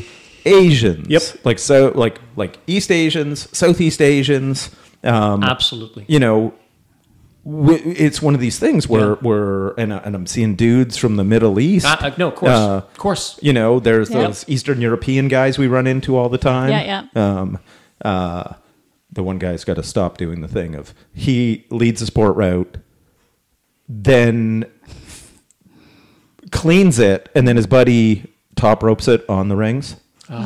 Uh, if you do that, please stop it. Um, it prematurely wears the rings. Use your own hardware. You know, watch Chloe. Thank you, thank you, thank you. You're welcome. Uh, but but watch Cody Bradford. He can show you some tips on how to do an easily cleanable. Um, so you can essentially clean it ahead of time and not prematurely wear the hardware. Uh, if it's got chains, if it's just rings, then even just a couple of quick draws, right? Bring your quick draws. That's where you have them. yeah, and then you know climb Save it the again. hassle from Like- uh, having folks have to go back and well, and, and it, here's one thing that I would say to anybody is uh, when Catherine and I climb together, um, I usually climb it 1st and then she gets to top rope it. She's been leading Mm-hmm. Sure. some stuff recently, but then because she doesn't clean it, I get to climb it again. Again, of course. So I get more climbing. You're like, I, I- this is perfect. I get to climb it again. You know. Well, it's just it's it's Yeah. laps, right? So so look on the bright side and don't you know top rope off the fixed hardware because. That's out of somebody else's pocket. Yeah. I don't see you ponying up to put new rings there. Um, so that that's one of those little. Thank you, thank you. You know, Yeah, and I think too, you've got yourself, Gus, and others that are very experienced and do not need to, you know, put up a new route that's a five six, five seven. You're not Right. doing it for yourselves. No, no. So this idea of, um, you know, uh, the older generation or whatever not welcoming new ones, that's not true at all. I, I, I, I don't think so. Um, you know, um, it's it's funny. All these moderate routes, uh, I don't begrudge putting them up. I, I, I enjoy the process, but they're definitely not for me. I mean, I see the the need, right? maybe maybe in ten or fifteen years they'll be They back for be. you again. so maybe what you're saying is just insurance. Yeah, Uh, just so that way that way old Gus is going to have some gonna have routes. saunter up there in my Yeah. walker. Yeah, but but it's it's it's like it's clear that there's a need for routes at this grade, right? Because more people are coming out to try to enjoy the sport that I love so dearly, right? So I don't begrudge them for loving the same thing I love or wanting to mm-hmm. participate in the sport mm-hmm. that has been so transformational for me. Mm-hmm. Uh, so yeah, we're going to help create infrastructure. You know, to be quite blunt, that will allow them to enjoy the sport, right? And in the past, it used to be, well, you you mentored and you climbed five zeros and five ones on gear until you until you learn how to climb on gear efficiently. That's not the case anymore. Today, people want to get on sport routes understandable. Let's build some sport routes for them. There's hey, a ton of scrappy rock. Do you get any money from the OAC or any folks like that? No. Um, I mean, no, no, no, no, no, no, okay. no, no. Huh. No, that's you know. That, but, but, you know what? Like the OAC, I'm just saying. Like the I mean, OAC is a great community, and to be quite like, what's interesting is that it's mostly people like us anyway. So Yeah. like like Yeah, Randy about Kilbasovitz is there, and guess what? He funds all his hardware out of his own pocket too. No, but I, I, truly believe as a as a newbie, and I should put my money where my mouth is, and I will. Um, you know that why not just communicate that, or Yeah. you know, No, and, and I mean maybe it's something the 'Cause we're all OAC. fight- we are fighting for the same cause. I think the Absolutely, OAC and, and maybe the as OAC. This is something that could be discussed, uh, you know, for them. Like they could have an internal conversation. I think some of the fears are like, how do we designate who gets the cash? Yeah. Sure. And then are we then accountable for what gets established? Right. So this is where it becomes difficult for them, I think, as an organization to dole cash out. Gotcha. Uh, or, or, or hardware out because it's as you said there's Yeah. no school that says hey you're a certified developer true. so it's like how do we ensure that when we give this stuff out it gets used to put roots up so for me the little money that does come into the hardware fund that we Mm-hmm. run off of ontarioclimbing.com we tend to give it to anybody who's either replacing hardware or looking to establish moderate climbs. I'm not Mm-hmm. Interested in funding people's vanity projects. Yeah, yeah, if you want to put up your 514 fill your boots. Do it out of your own pocket because yeah. that's not going to help the community to the same degree as having more moderate sport climbs or having old sport climbs that are being used heavily updated. That's where the biggest wins Yeah, occur. but I do believe like places like Rattle, like Halton Region, Yeah. they should collect money. I think there should be That was a there should be a permit Yeah. system. If you want to climb, Yeah. you have to have a permit. They do this for bouldering in Niagara Falls, Yes, right? yeah. Uh, and and uh, and along with that, maybe some money that money goes towards That would be great. replacement of uh, of yeah, gear, hardware. uh, hardware. Yeah. I think I think It's- the it like Rattlesnake project may have been partially funded by Halton. I don't know. I know they, they agreed to it. They Yeah. were totally in favor of it. that makes sense. Um, and so, and I'll tell you, the reason that was such a huge win from, from so many levels is because it helped take some of the pressure off of Mount Nemo. Mm-hmm. And they, Halton, are concerned about the impact Nemo Oh, is sure. receiving, right? And they're like, we can't have this place turn into Rattlesnake. And Rattlesnake, to some degree, is much better suited to uh, dealing with those crowds. The talus base yeah. will not erode, right? Not not to the same degree that Rattle, uh, Nemo will, where you have a lot of a lot of very soil. narrow. Exactly, Yeah. and there's no vegetation there to be trampled, so it's a great area to have Mm-hmm. larger, uh, mo- more traffic. And Yeah. much of the cliff wasn't being used, so why not put it to good use, Oh, right? sure. Yeah. Like it had old quote unquote established routes that nobody was doing because Mm-hmm. they were just sh- I don't want to call them shitty, but they were like. Yeah, they were kind of shitty trad routes that nobody cared about on loose Mm-hmm. rock, right? Yeah. So if you bolt them, you clean them, suddenly you've got something that's maybe more viable and, and, and, and adds and adds to the area, right? So that, there's like 30 plus sport routes there, right? Uh, At, at a moderate standard. It's a great little area. Easy access. You got stairs leading to the base. Mm-hmm. Oh, totally. You know, uh, Yeah. it gets sunlight, so it's warm in the spring, it's warm late in the fall, and it will dry faster than any other cliff in the Mm-hmm. Milton region, right?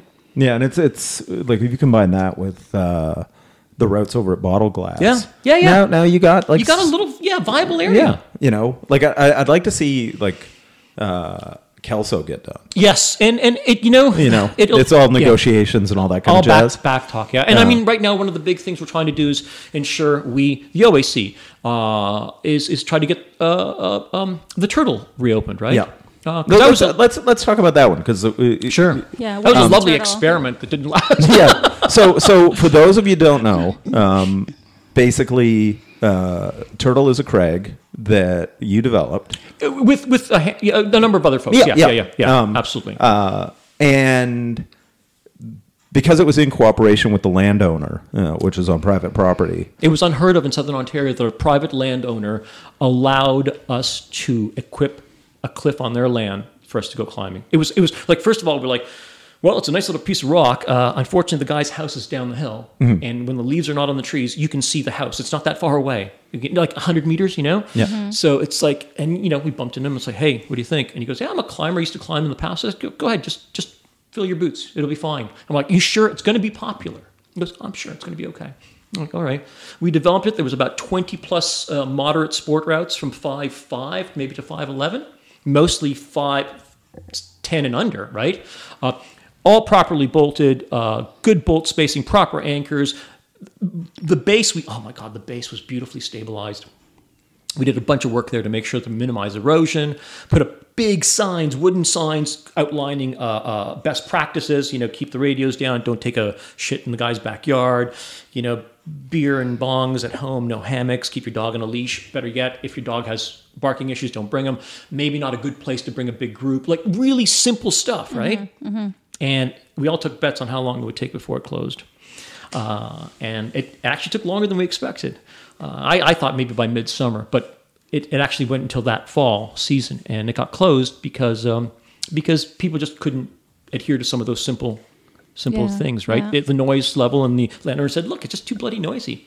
You know, even though you're telling people to keep their voices down. I mean, we put that. It was an infographic. You didn't even have to learn read. It was it was an infographic in the little guidebook we published, as well as in that sign. It was an infographic. You could just look at the symbols and kind of figure out what they're talking about, right? Yeah, and yeah, yet yeah. people couldn't behave. And we had folks go there and tell me because I didn't climb there when it was open. After it got opened, I just I didn't bother going. Also because I didn't want to see it get closed.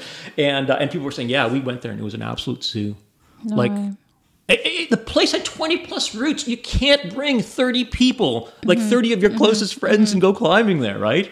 On top of everyone else who's Yeah. going, and so people didn't get it, and it's a shame. It's a lovely little cliff, but there is in it there talks, uh, commu- discussions are in place right now to try to get the place open, and I think what's going to happen is there'll be a permit system, A permit system. yeah, which will limit the number of people that can go per day.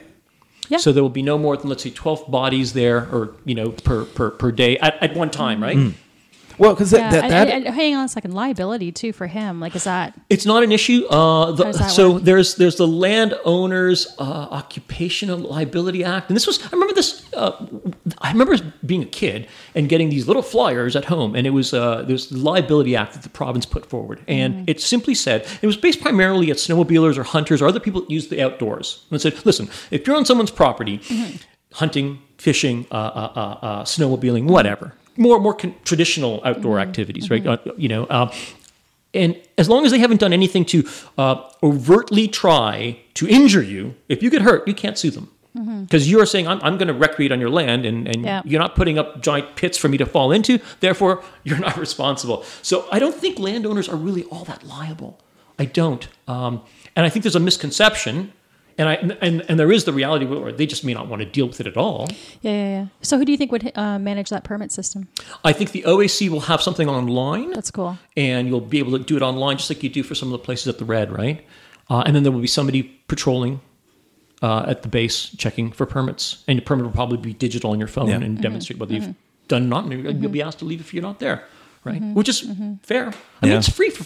For fuck's sakes, you know, and you're, you're climbing in some guy's backyard. It's a Mm-hmm. oh, privilege. totally. Oh, totally. And that's that's what gets me is I don't think it's unreasonable at all. No, to I don't think so. You know that Yeah. that permit is uh, for fee, Yeah, Um, especially. And even if it isn't for a fee, like that's my whole point. It's like it's like it, we're not asking it should too be. much. It should be. yeah, yeah. It, it really should. It may cause an issue. if you if- can if you can afford, you know, uh, Oh, all the gear? harness and all the gear, like like, and you it, it doesn't have to be a super expensive No. fee. No, No. but you should for And it- replacement of hardware, whatever, Yeah. whatever. Yeah, and maybe it could be a donation fee, right? Mm-hmm. Where, where you donate to the OAC for hardware re- regrouping. But I don't know. Yeah. I mean, I think when the landowner starts to take uh, money, then, Then they assume liability. Then they assume Yes. some liability. so that but, might be an but issue. you said that the landowner is a rock climber too, right? yeah, but he does, and he doesn't want to. Like he's like, yeah, he used to be. Yeah, Yeah. his kids. Yeah. So, see? yeah. So I, I, I mean, yeah. We're, we're lucky in many ways. It was a great little really are. experiment, and it was like, like it was amazing when it was when when it opened how popular it was. And we did a really nice job with that cliff, like just you know in in every respect, not just building it, but also making sure the bases were stable. There was one particular slope that was quite steep, and so the terracing there had to be quite extensive to minimize that erosion, right? Yeah. Which would happen because there were like three moderate sport climbs there, and it was just going to get chewed up. So we did a really nice job with that whole area. Um, built in a little uh, small uh, belay station, practice station, so you could practice lowering before you got to the top, right? nice. Just things that made it really suitable for new climbers. Mm-hmm. So back to like being exclusive, right? Mm-hmm. And wanting to keep areas to myself or using route names to drive people away. This is not the case. Most Mm-hmm. Yeah. most developers and most climbers today, they they want to encourage climbers. Oh God, climbers, I, right? I don't think I've met any asshole uh, rock climbers anywhere in in the gym. or- There, there's obviously some out there because they're getting, getting getting crags closed because they won't Yeah. follow. yeah, And it's- it's- no, I hear that, but in terms of being inclusive and welcoming Yeah. and, and and you know giving you tips to help you Absolutely. Well, and, and I as think a new climber. I think one of the things what we run into with it is that uh, when you get people that, and I'm just going to point out, like use Toronto as the example, um, because you know uh, everybody makes fun of Toronto. It's the center of the universe, Uh, Yeah. right? So so you learned gym climbing at you know one, Joe Rockheads or whatever one, One, of the one downtown indoor, indoor gyms. Yep. Um, but you you've never had experience outdoors. That's exactly it. You just Um, nailed it. You know, you're not an outdoors person. That's it. So you you run into the thing where it's like, oh man, and you see the magazines and the Adam Ondras, and yeah. you know, uh, then you go climbing outside, and you don't know etiquette. Yeah. You don't know where to shit. Yep. Um, Basic stuff. you know, and and it's all these kinds of things where you just go, oh, okay, so we we have levels that we need to teach you like Yeah. good climbing practices Literally. to keep you safe. Gym to crag and and and, and like an and- almost like a, a- even like just the sort of that level beyond Uh, that yeah. these areas can't they're not a gym nobody's cleaning up nobody it, like they they Oh yeah, yeah. Your not- parents are coming by to pick up after you. Yeah, You know. and, and, and I say that you know I don't want to sound like a dick saying that, but it, it's it. You know what's happening is, I think in the past we all got were drawn into climbing because we did stuff in the outdoors, Mm-hmm. right? So we did stuff in the outdoors, and climbing seemed like a natural th- another thing to do in the outdoors, Right. And so we had that understanding. It's like, hey, you know what? Don't shit here. Don't piss here. Yeah. You know, behave, right? Trying to, to minimize your impact. And I think today, because people are coming into the activity without that background, it, it is yeah. There, there's a gap there. There's a learning gap. There's an education gap. Um, I don't know. I know that people are intentionally wanting to be, you know, problematic at these areas. I think the reality is most of them don't get it, and it is sometimes frustrating to more experienced individuals, outdoors people who are like, "How can you not get it? Like, don't shit there." you know, it's the trail. Why are you taking a, a dump right on the bloody trail for God's Yeah. sakes, right? Um, so yeah, these these are these are challenges, and and uh, and they're and they're problematic because the number of climbers has just ballooned. Yeah. Like it's just it's never been more popular. well because was it l- not last week but maybe the week before we went to rattlesnake Mm-hmm. uh and yeah because it was when but just before we went down to to uh Adirondacks. no alyssa and eric Mm. because we climbed that day That's right. and literally every um, sport climb at rattlesnake Yeah, was was, full. taken. taken. Yeah, yeah. Yeah. yeah. You know, Just so speaks it- to how popular the sport is, right? You know, it's just one of those things. It's like because I pretty much got them all memorized now, Sure. so it's like I don't even pop out the guidebook. yeah, yeah. and You it's know like, what's there, yeah. You know, it's like good. Uh, nope, Nope, nope, nope, nope, nope. nope, nope. Uh, nope, nope, nope, nope. Well, we got a hike in, and then just as we get back, somebody had gotten off something. You jumped on that. It's like, oh, well, we'll do that. Yeah. It's, you know, and then got around the corner and we did another one. It's like, well, I guess we're done. Yeah, yeah, yeah. you know, it was more of a hike than a climbing Than a climbing day. You know, but hey, exercise is exercise. Being outside is cool. You know, but it, it is. It's that kind of thing where, where like the traffic is Huge. That kind of thing that just blows me away. And and I think when people say, well, you know, uh, the answer is less routes, we should chop these moderates, don't give these resources, I, I feel like saying, you know, to me, I, I, I have a hard time accepting that because, first of all, the horse has left the barn, right? You, can't, you, can't, you can't put the genie back in the bottle, you know, all these horrible cliches. But it's true. It's like, listen, it's out there. People like people like the same thing you like. Go Yeah. figure, right? So h- pretending that we're not going to, uh, sorry, attempting to not allow them to enjoy that by not creating routes that are moderate to me seems incredibly selfish and, and short-sighted. Um, so yeah, the answer is how do you educate? How do you manage the resource? How do you, if, if necessary, create more moderate sport routes in areas that aren't being used for much, right? Yeah. Um, yeah, I, I, I don't know. I, I but but telling people not to go rock climbing, I don't think is the answer. No, really and, I, don't and think I guess it, it's funny because like uh, I I kind of look at the thing, the fact that we've got anything. I agree. Um, like I've been to Wisconsin, Yeah. Oh yeah. right? There ain't no There ain't, climbing. there ain't no climbing, man. you know.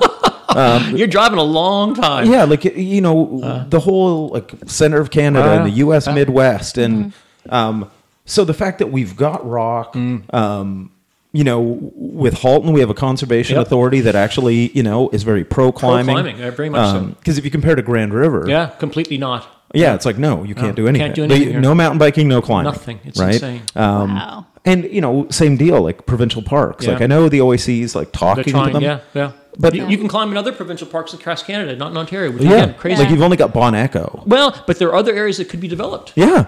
And that's well, the that's the thing. Like I've, I've I've backpacked in Killarney, You know what the rock, the amount of rock there is there. and the quality is amazing. Amazing, absolutely. Right. Like that would be prime. Yeah, and there are other areas that I can't talk about, but uh, Mm-hmm. not, not openly, but where that have immense bouldering potential. Like again, provincial parks and other areas where there are cliff faces. We're like, yeah, this could be totally viable if we developed it. Again, provincial parks not going to happen. I mean, know. not going to happen. Yeah, yeah. What I think I think that is also one of the pluses though of the influx of new climbers. Sure. Because politicians will do what the masses want. Absolutely. The Right. voices Yeah. are larger, right? Yeah. you know and so the fact that that there's more people Yeah. like it's funny uh, that and I don't, I don't know if it's completely changed but it, we went from the businessman thing was golf Yeah. to then Uh, you know, ten years ago, the businessman thing was cycling, Cycling. Yeah, I Yep. agree. and rock now climbing. now it's Yeah. becoming rock climbing. I agree. People in tech, it's huge. Yeah. So, so the thing that's interesting is you mentioned earlier, like people want to somehow contribute and get involved, Yeah. right? The single most important and simplest thing they could do is Mm-hmm. buy an OAC membership, and and I and I keep stressing that because it gives the OAC bargaining power Mm-hmm. when they can show that we are representing 10,000 people rather than 1,000 people. Right. Mhm. Right. So that number. So who are you? We're the OAC. Uh, how many folks do you represent? We represent, you know, 10,000 folks. Oh, perhaps we should listen. Yeah. Right. Yeah. As opposed to, oh, you represent 50, 50 folks who live at other Yeah, van you're and eat tuna at a organized, yeah. Yeah. yeah.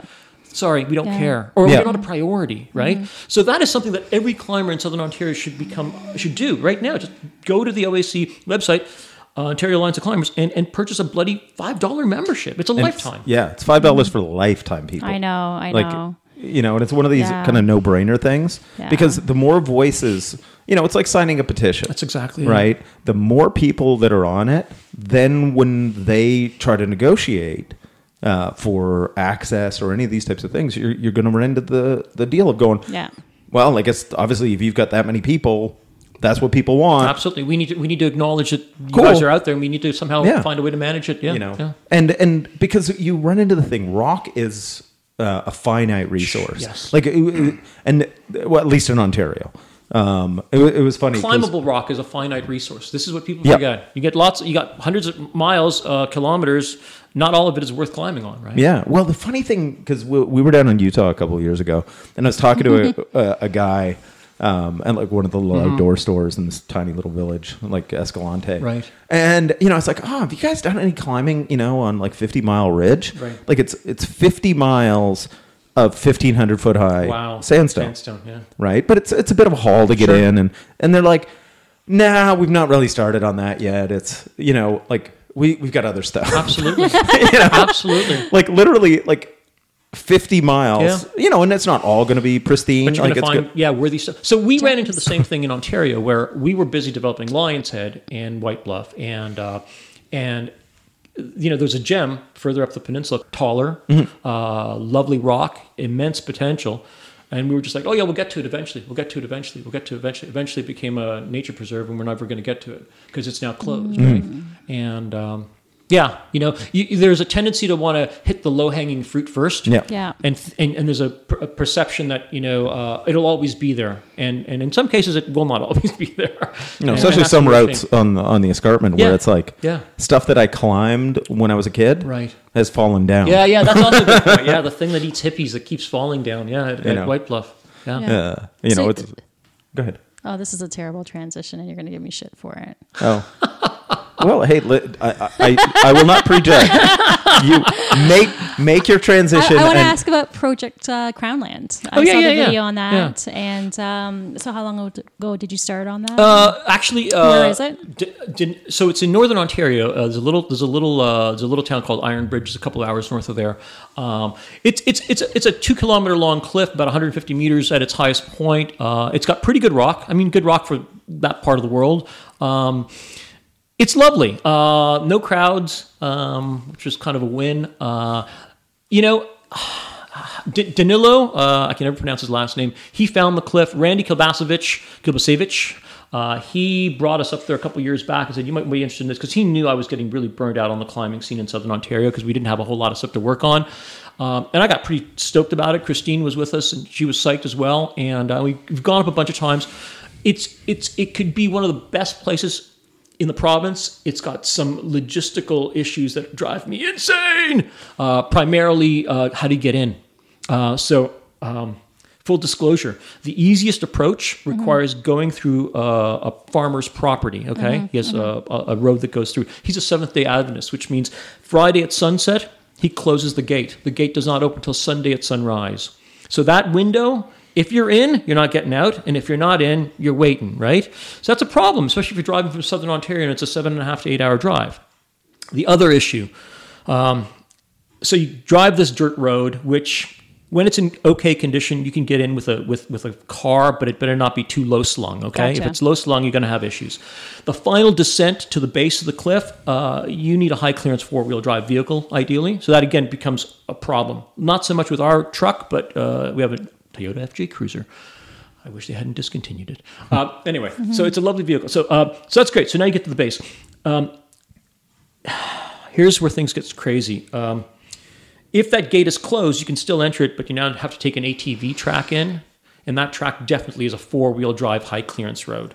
In the spring, when the frost starts to leave, those roads become bogs and vehicles get stuck. We've had it stuck. It took us like five hours to get the oh, truck out. It was so submerged in mud that I had to get in and out of the driver's seat through the window. Like I couldn't open the doors. Uh, and Oh, so it was Nate and I, we were going in early in the spring before the black flies. Yeah. And uh, and this is common in Northern Ontario. The frost Yeah. starts to go, the water has nowhere to go. It kind of sits there, turns into a bog, and the truck just kept sinking deeper and Oh, deeper and deeper. And uh, it took us like with a chainsaw and a bunch of hard labor, maybe five or six hours to get the vehicle out. And then we just tried to get out. Uh, so so there's these are the logistical issues because you want to get up there before bug season because bug season is pretty hateful. Yeah. Yeah. And then the fall is lovely, but the fall is lovely everywhere, right? So it's a great place. I love it. I, I mean, I mean, I love it. I wish I had more time. I wish I had more time. I wish I had more time. That's sort of what was one of the things we run into, isn't it? You know, basically, Yeah. it's uh, Yeah. that there's there's so many awesome things, Absolutely. You know, and like places to explore, uh, and especially if you're if you're developing a crag, Yeah. it, ah. it it's one of those things. Like it, it- whatever you think, you know, okay, you have one route planned. You find the line, da da da da. Whatever you think it's going to take you, It takes infinitely longer. yeah, It's like, it's like renovating. It's like Worse. renovating. You think, Yeah. oh, it's going to take no time at all. No, no, no, not even close. Yeah. And it's the same with this place. And so some of the things in that video we talked about, I think, are transferable to any climbing area. Look, if you want to have created a place that you and your friends climb once or twice, don't worry about what you do. That's fine. But also be aware that it'll be forgotten, right? Like forgotten in the sense that the work you put in, no one else is going to participate or, or, or enjoy it. Uh, so what really needs to make areas viable, you need to have proper trails, proper bases. You need to develop routes so that they're properly equipped um, especially if you're rappelling in. You know, there's no excuse to not place bolts appropriately or clean the route properly if you're on rappel, right? Yeah. Um, so, yeah, and again, all of this stuff is not very glamorous, right? But it takes a ton of time, a ton of time, right? Um, and people would rather be climbing. Yeah, because this area is what you refer to as the eyeball, right? Yeah, yeah, yeah, yeah. So, because like l- I think it was like September last year, I already had a trip planned, but you'd invited me up there. Yeah. and uh, so I'd been looking at all of your like info you sent Yeah, me, yeah, yeah. you know, as far as finding yeah, a where is location. Yeah. And if I'm not mistaken, like there is a road it's Mm-hmm. visible from, Yep. but then there's a bloody river in the way. That's right. Yeah, it's, it's literally like you can. Yeah, so there, there's the other option. So now, go, so Let's here's build a bridge. Yeah, build a bridge. No, no, seriously. Like, I mean, that would be the easiest answer. If we could build a proper bridge, it would be dead easy to get in there. Yeah. Dead easy. Um, so, yeah, you got all these small factors conspiring against well, you. I, because it really, because it, like literally, it is visible from the road. Absolutely, it is. Absolutely. So even if it was just a pedestrian bridge, Yep. like a proper, you know, but a proper pedestrian bridge, I agree. would make it accessible. I, I'm, I'm all for it. There's all sorts of crazy talk happening right now trying to decide how viable all that stuff would be, Yeah. right? Um, yeah, because because here's where Tyrolean Traverse, anyone? Uh, it's always all that's on the, that's actually on the list, by the way, because that Zip farmer is going to stop. Um, so the reason he maintains that road and grades it is because he uh, he he allows logging companies to go in and log the, the the land, and once that permit expires, there's no incentive for him to manage that road anymore. Mm-hmm. So if that road goes, the only way in will be through that ATV trail access point, and that road will continue to just a road through use, and it will definitely be like four wheel drive, high clearance, proper proper access, proper vehicle to get in access, right? So um, I used to ATV Yes. um, years ago, and we went to a community called Mount Everett in Kentucky, like real redneck Mm-hmm. area. And the town was fueled by mining; it went belly up. But Yep. the miners' uh, company gave access to the mountains and everything to the people. This uh, town was so smart because Of course they were they actually made it a very ATV friendly. friendly, town. so because it brings in revenue Everywhere Absolutely. you can camp. Yep. For, they just want you to come out to their campfire, tell some lies, buy some uh, moonshine. Buy gasoline, they buy even- they- groceries. yeah, that's it. Are there any other communities that you've ever heard of, just out of curiosity, from a rock climbing perspective, that's an, a rock climbing friendly community that has provided infrastructure towards you know like doing these things. Sure, like I mean, I mean, other, there are places in the U.S. where this exists. Yeah. I, uh, not a ton of places in Ontario. Obviously, in Europe, it's it's much more common. Like you'll get city councils like like funding the development. Yeah. So you could like be paid to bolt routes, right? Which is and they'll supply the hardware, which is like this is amazing. Mm-hmm. Yeah, yeah. Right. Well, I, I asked that question because, especially as this becomes more and more of a popular thing, Sure. cities are always about. I come from economic development; they're always looking at best practices, and is there an economic benefit to doing this? Uh, there would know? be if you developed an area properly. So Lion's Head is a great example. Mm-hmm. th- this place, like, it doesn't have enough camping. It doesn't have enough. Like, it has nothing. It has no infrastructure, right? Yeah, it's true. It, it like and and I I don't know. I don't know what the answer is. And I mean, I think a lot of cities or, or regions they see uh, a greater benefit from property taxes rather than creating infrastructure to promote ecotourism on some Mm-hmm. Yeah, level. It's like, yeah. hey, people just like like property taxes are how we're going to fund it. It's like, Well, really? Niagara's come a long way. I'm from St. Catharines, Right. so um, I don't recall bouldering being there when I was a kid, and Right. I went to Glen. It was the there- it was there back- recently. I'm like, back. holy shit! yeah. You know, this is really cool, and they charge money for. Yeah. See, back in the day, like because you know, back in the '90s, I'd, I'd climbed at Niagara Glen, Yeah. but there were some things that were different than because I always kept my shirt on, and I never wore a beanie. right. So so now, like if you look at like uh, uh, like boulderers, they don't own shirts. They all wear beanies in the summer. Yeah, and Um, you used to, and you know what? Like I used to free solo back then. Oh. You know where the aerial cars? Yes, cars yes, yes. I used to do all that. Oh, that's funny. It was really stupid. Yeah, yeah, yeah. And now I we were I'm all too younger. scared. We're all younger. you know, but but but that's the thing where where it, it- it's developed this whole. I, I, I for Niagara, it's like the barest drop in the bucket. Yeah. The tourism dollars that climbing brings. Um, but you could exploit that. I mean, I think Yeah. if communities were switched Yeah. on, you, you would find a way to tap into it because, see, and I've said this before, climbing is really amazing in this sense because we, as climbers, will build the infrastructure Yeah. to attract people to your community to spend their money. Oh, I know. It's, like, I mean, this is insane. Yeah. Like, y- y- I, I don't understand why communities don't embrace it or find a way to incorporate it into their into their overall economic plan. You know, I, I mean, we'll do Yeah. it regardless. So, So Yeah. where do you think has the potential? I think if From there a was pro- logistics lo- perspective, logistically, I think uh, Yeah. the Beaver Valley area, if it had a place for people to camp and a pizza Yeah. shop, right? Yeah, yeah, yeah, yeah. Like, I mean, if that we need, we need we need to like start You need more franchising Portu- Miguel's. You need more Portuguese. You need Use Portuguese, something. eh? Miguel's? Pardon? yeah, Portuguese. yeah, Portuguese, yeah. Anyway, I was just. So i- it's funny because, um, like, you could then tap into the uh, road cycling, mountain biking, day hiking. All Mm-hmm. of that could exist because right now, if you go climbing in the Beaver Valley area, it's uh, just two hours from here. Mm-hmm. Oh, Two yeah. hours of the largest population in Canada, There's right? so much land there. yeah. Yeah. And yeah. and there's just nowhere really to stay, and, And you're that- and driving that- home at night. Yeah, and that's that's what they're known for. Like, Yeah. They're known for all year round of course. adventure. Yeah, but it's, So but it's it'd kind be of known as a day place Day- or day only. or you're renting a chalet Yeah. at Collingwood. And I remember when we were when we were climbing more up at, in the swamp area Mm-hmm. and, and in that area in general, we would. Uh, uh, I mean, when we were developing the clip, we would just sleep at the base, right? Mm-hmm. Uh, but afterwards, uh, we would we would just like, well, there's nowhere to camp, so we just rent motels. Well, But but but then the problem became that you couldn't find motels that were open. Like like, like they would book so far in advance. Yeah. And you're like, you're screwed. Yeah, yeah, And we tried to stay at Craigleith Provincial Park. It was like forty bucks for like it was pretty. It's a pretty sh- like. but the what about that? What about the University of Toronto chalet? The little uh, uh, climbers hut there. That's there. That's that's small. And secondly, it's only for University of Toronto Outers Club, right? Mm. Um, so you need something bigger. Okay, when you did you saw how many people were at the uh, Beaver Valley Climbing Festival?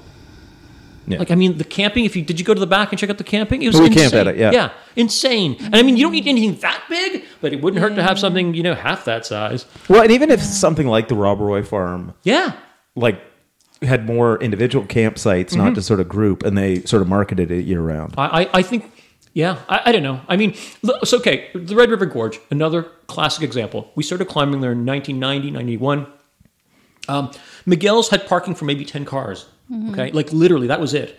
All those shops and, and cottage rental, none of that stuff existed. None of it existed. Now, did it all come about simply because of climbing? Probably not, but I think a lot of it did, right? A lot of it did, yeah. And then Yeah. then you attract more recreational users because it's a beautiful part of the world, right? Um, so all those businesses did not exist, right? Climbing brought much of that uh, economic benefit to that area. And let's face it, climbers today they generally have money. Climbers are not dirt bags. Like the whole notion Yeah. that climbers We are just still pretend dirt to be. We pretend to be, and it's like stop it's it. it's like the uh, the motorcyclists. the lawyers like Yeah, grow uh, yeah, the the beard full, over full, the full leathers. It's like, dude, you're, you're, you're, you're a dentist. Relax. Yeah, it's okay. Yeah. So we all have disposable income, right? We do. Yeah. We do. And all these sprinter vans you see, like people pretending they're poor and they're so hardcore. Dude, you got a sixty to eighty thousand dollar vehicle. You're not that poor. You're doing just fine, yeah. right? Yeah. And and you got a vehicle that cost this much, and you're using it to recreate. I you're just doing fine. I just can't help but think there's money here. There's an opportunity. There is, there is. I, I don't Yeah. know. I don't It- know it should which be, city uh, council should be uh, approached and how it should be approached. But I, I think Yeah. I, to me, it just seems like a lost opportunity, right? Mm-hmm. And I know when we were talking, so when Old Baldy got was repurchased and and, and uh, climbing was allowed, I remember we had a meeting with City Council, and that was one of the things I brought up. I'm we sorry, it got repurchased. Can you explain that? What are you talking so about? So, Old Baldy. So this is interesting. So our guidebook, uh, our guidebooks, uh, full circle. Uh, one of the things we we've we've done is we've listed every area that has had climbing. Okay. Mm-hmm, And the reason we've listed it, even if they're closed today, is because they may eventually reopen. Okay. Gotcha. And you want to have a history of what's gone on there. Sure. You know, and also demonstrate how long ago it took place because Mm-hmm. it could provide some leverage when you're negotiating with land managers. Like, look, your, your grandfather. This is not a new activity. It's been going on here since 1971, right? Mm-hmm. So you can kind of show that. Here it is. And and eventually, if it does get open, you don't want people destroying other people's routes by saying nobody climbed this. Well, That's yeah, right. actually, these people did.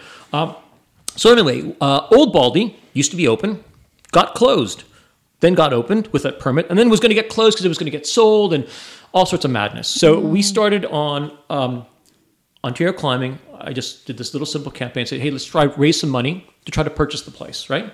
Because that was what we had to do. We had to purchase the, the property. So I think we raised like seven thousand dollars through individual donations, or six, six and a half. I'm not sure. Not a huge amount of money, but some. Uh, MEC came in with a huge whack of money. Like I mean, um, I can't remember, but like a hundred plus thousand. Uh, a couple of other organizations, Alpine Club Canada, they all donated and uh, we bought the land and then we gave it back to the conservation authority with the understanding that it was now going to be open for climbing right Oh, wow.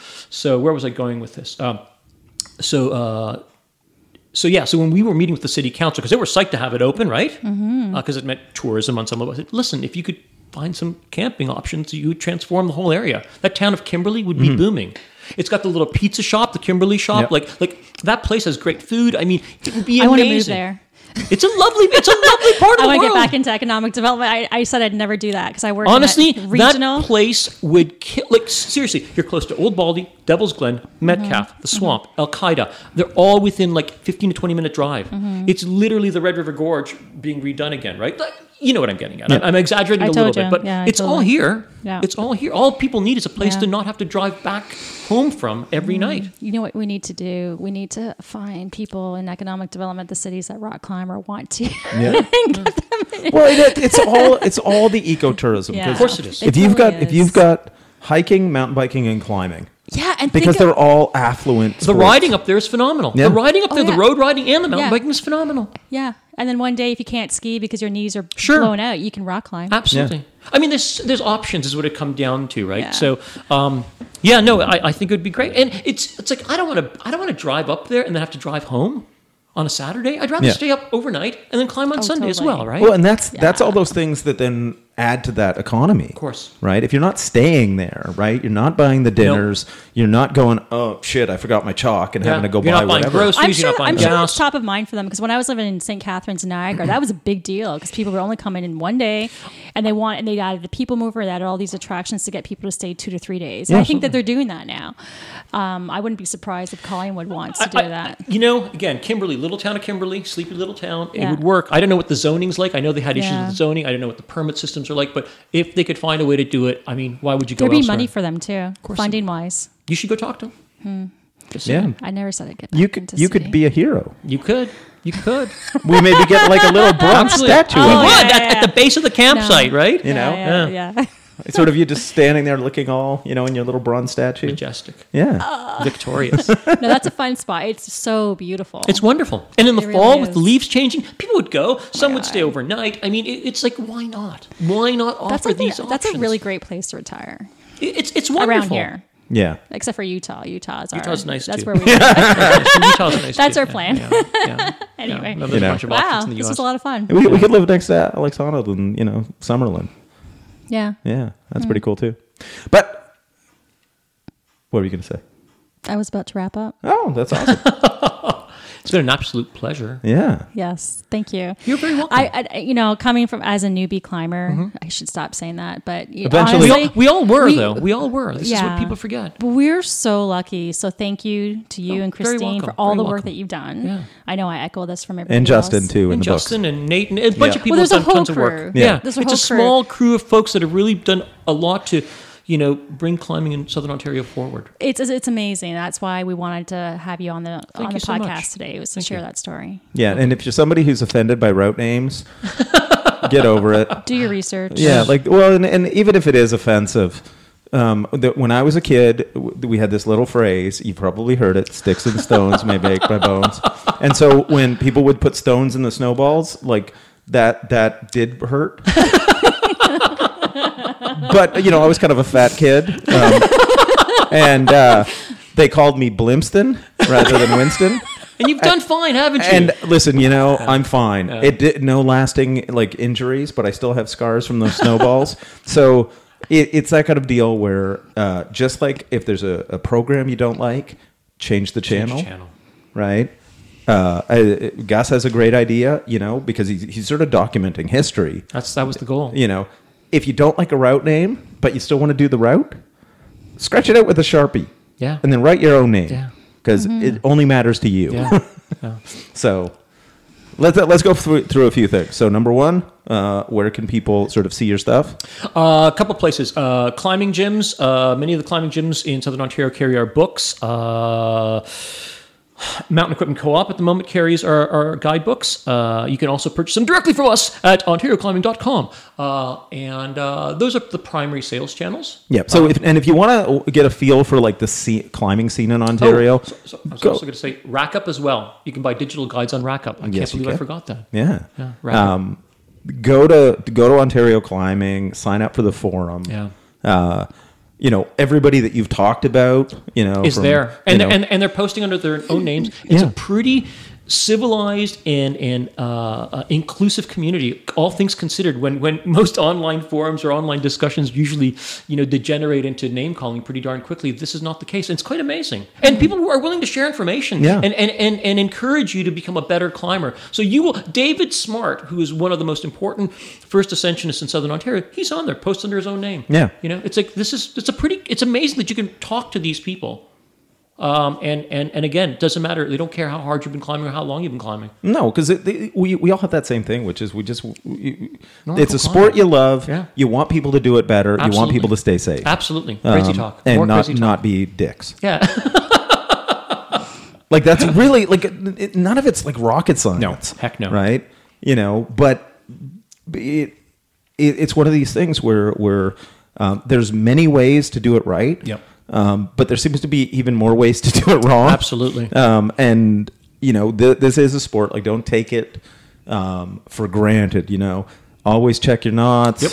You know, communicate with your partners, all that kind of thing, because it is a sport that has a body count. Yeah. If you do it wrong. yeah, gravity hurts. Yeah, Like when you hit sometimes the it has a body count, even if you do it right. Yeah. because rock breaks and Yeah. shit like that. So yeah, like basically, go to Ontario Climbing. Um, you're also a writer, so there's like a ton of content. ton on of there. content, and it's it's all primarily climbing uh, related. Uh, some product reviews, obviously specific to climbing. Some Well, some you did news the tea kettle. I'm not Yeah, sure I, how I, the- I, I like the tea kettle. I like the MSR tea kettle. I actually was. I've, I've got their titanium teapot. How do you like it? Um, I like it better than the tea kettle, just Tell me. because I can also eat out of it like regular Right. food. Yeah, because the opening on the on the ke- on the on the regular tea kettle is too small. Yeah. yeah, yeah. You know, so this one works both as like a, a teapot. And also as a bowl. Yeah.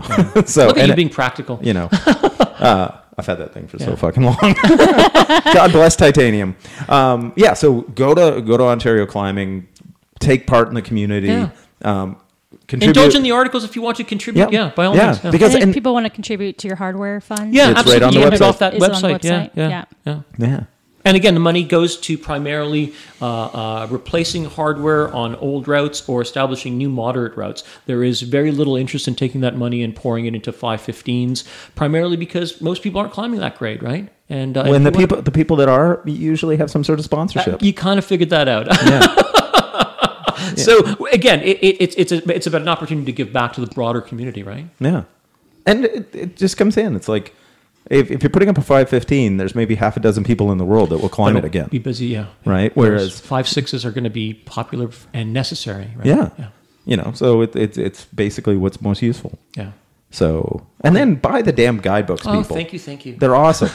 um, you know, and and any of you pricks that complain that Gus doesn't list how many bolts or how many quick draws you need, We did that consciously. Can I tell you why? Yeah, sure. Yeah, it's really funny. Uh, uh, we get we have that coming up pretty regularly. So um, our fear was uh, the following: one, we're human beings and we're flawed, and we're going to make an error.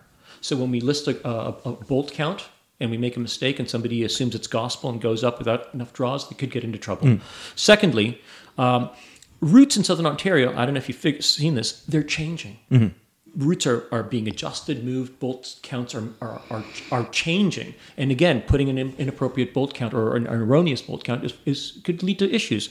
And lengths are the same thing. When people think, when you see length and you think it's accurate, the way people gauge sport climbing or climbing route lengths is like, hey, how, t- how tall do you think that is? That's about 75 feet. Okay, 75 feet it is. Yep. Like th- th- it's not it's not measured. So what we do is we list routes that require very long r- ropes uh, to lower or require an excessive amount of draws. But uh, otherwise, you know, 12 draws will get you pretty much up anything. Yeah. It's also interesting, and I'm going to put this as a, uh, just a final note about this. So the fellow, there's a British guidebook author whose name escapes me at the moment. He started this whole uh, guidebook style, you know, with the uh, with the uh, infographics and the topos and the distance and the number of routes and the bar graphs. And he recently, about two years ago, said, and he he would list lengths and bolt routes. And he two years ago came out and said, "I'm not going to do this anymore. It's leading to too many accidents and too many people getting into trouble." So he's now going back and removing it. So I, I think you know, as a climber, just be cautious. Like uh, guidebook authors make mistakes, routes change. Always bring a few extra draws with you when you when you're starting out on something you're not sure of, because uh, it'd be really shitty to kind of go. through yeah, because fundamentally you're still responsible for yourself. There was an accident that happened at Devil's Glen, no, uh, at Old Baldy, Black Forest area this summer. Just because of what we're talking about, a route uh, in another guide had been listed as a sport climb, and um, and somebody went up, thinking it was a sport route because it was mostly bolts except for the top. Didn't have enough draws. Uh, well, there were no draws. There, there was no place for him to clip. Fell and hit the ground. Had to get evac'd. And and I know when we looked at our guide, we said no, it's it's it's listed as a trad route. And actually, the text was interesting. We said this could almost be a sport route, except it doesn't have enough bolts near the top, right? So this was inappropriately documented. Somebody got on the thing and got hurt this summer. Uh, you- you- climbers need to be aware that guidebook authors, all of us, we make mistakes, and and don't take any of these numbers as gospel. They're they're a lot less useful than you think. Yeah. So there we go. That's like a, a good safety note to wrap up. Mm-hmm. So until next time. Work hard, play dirty, and stay safe.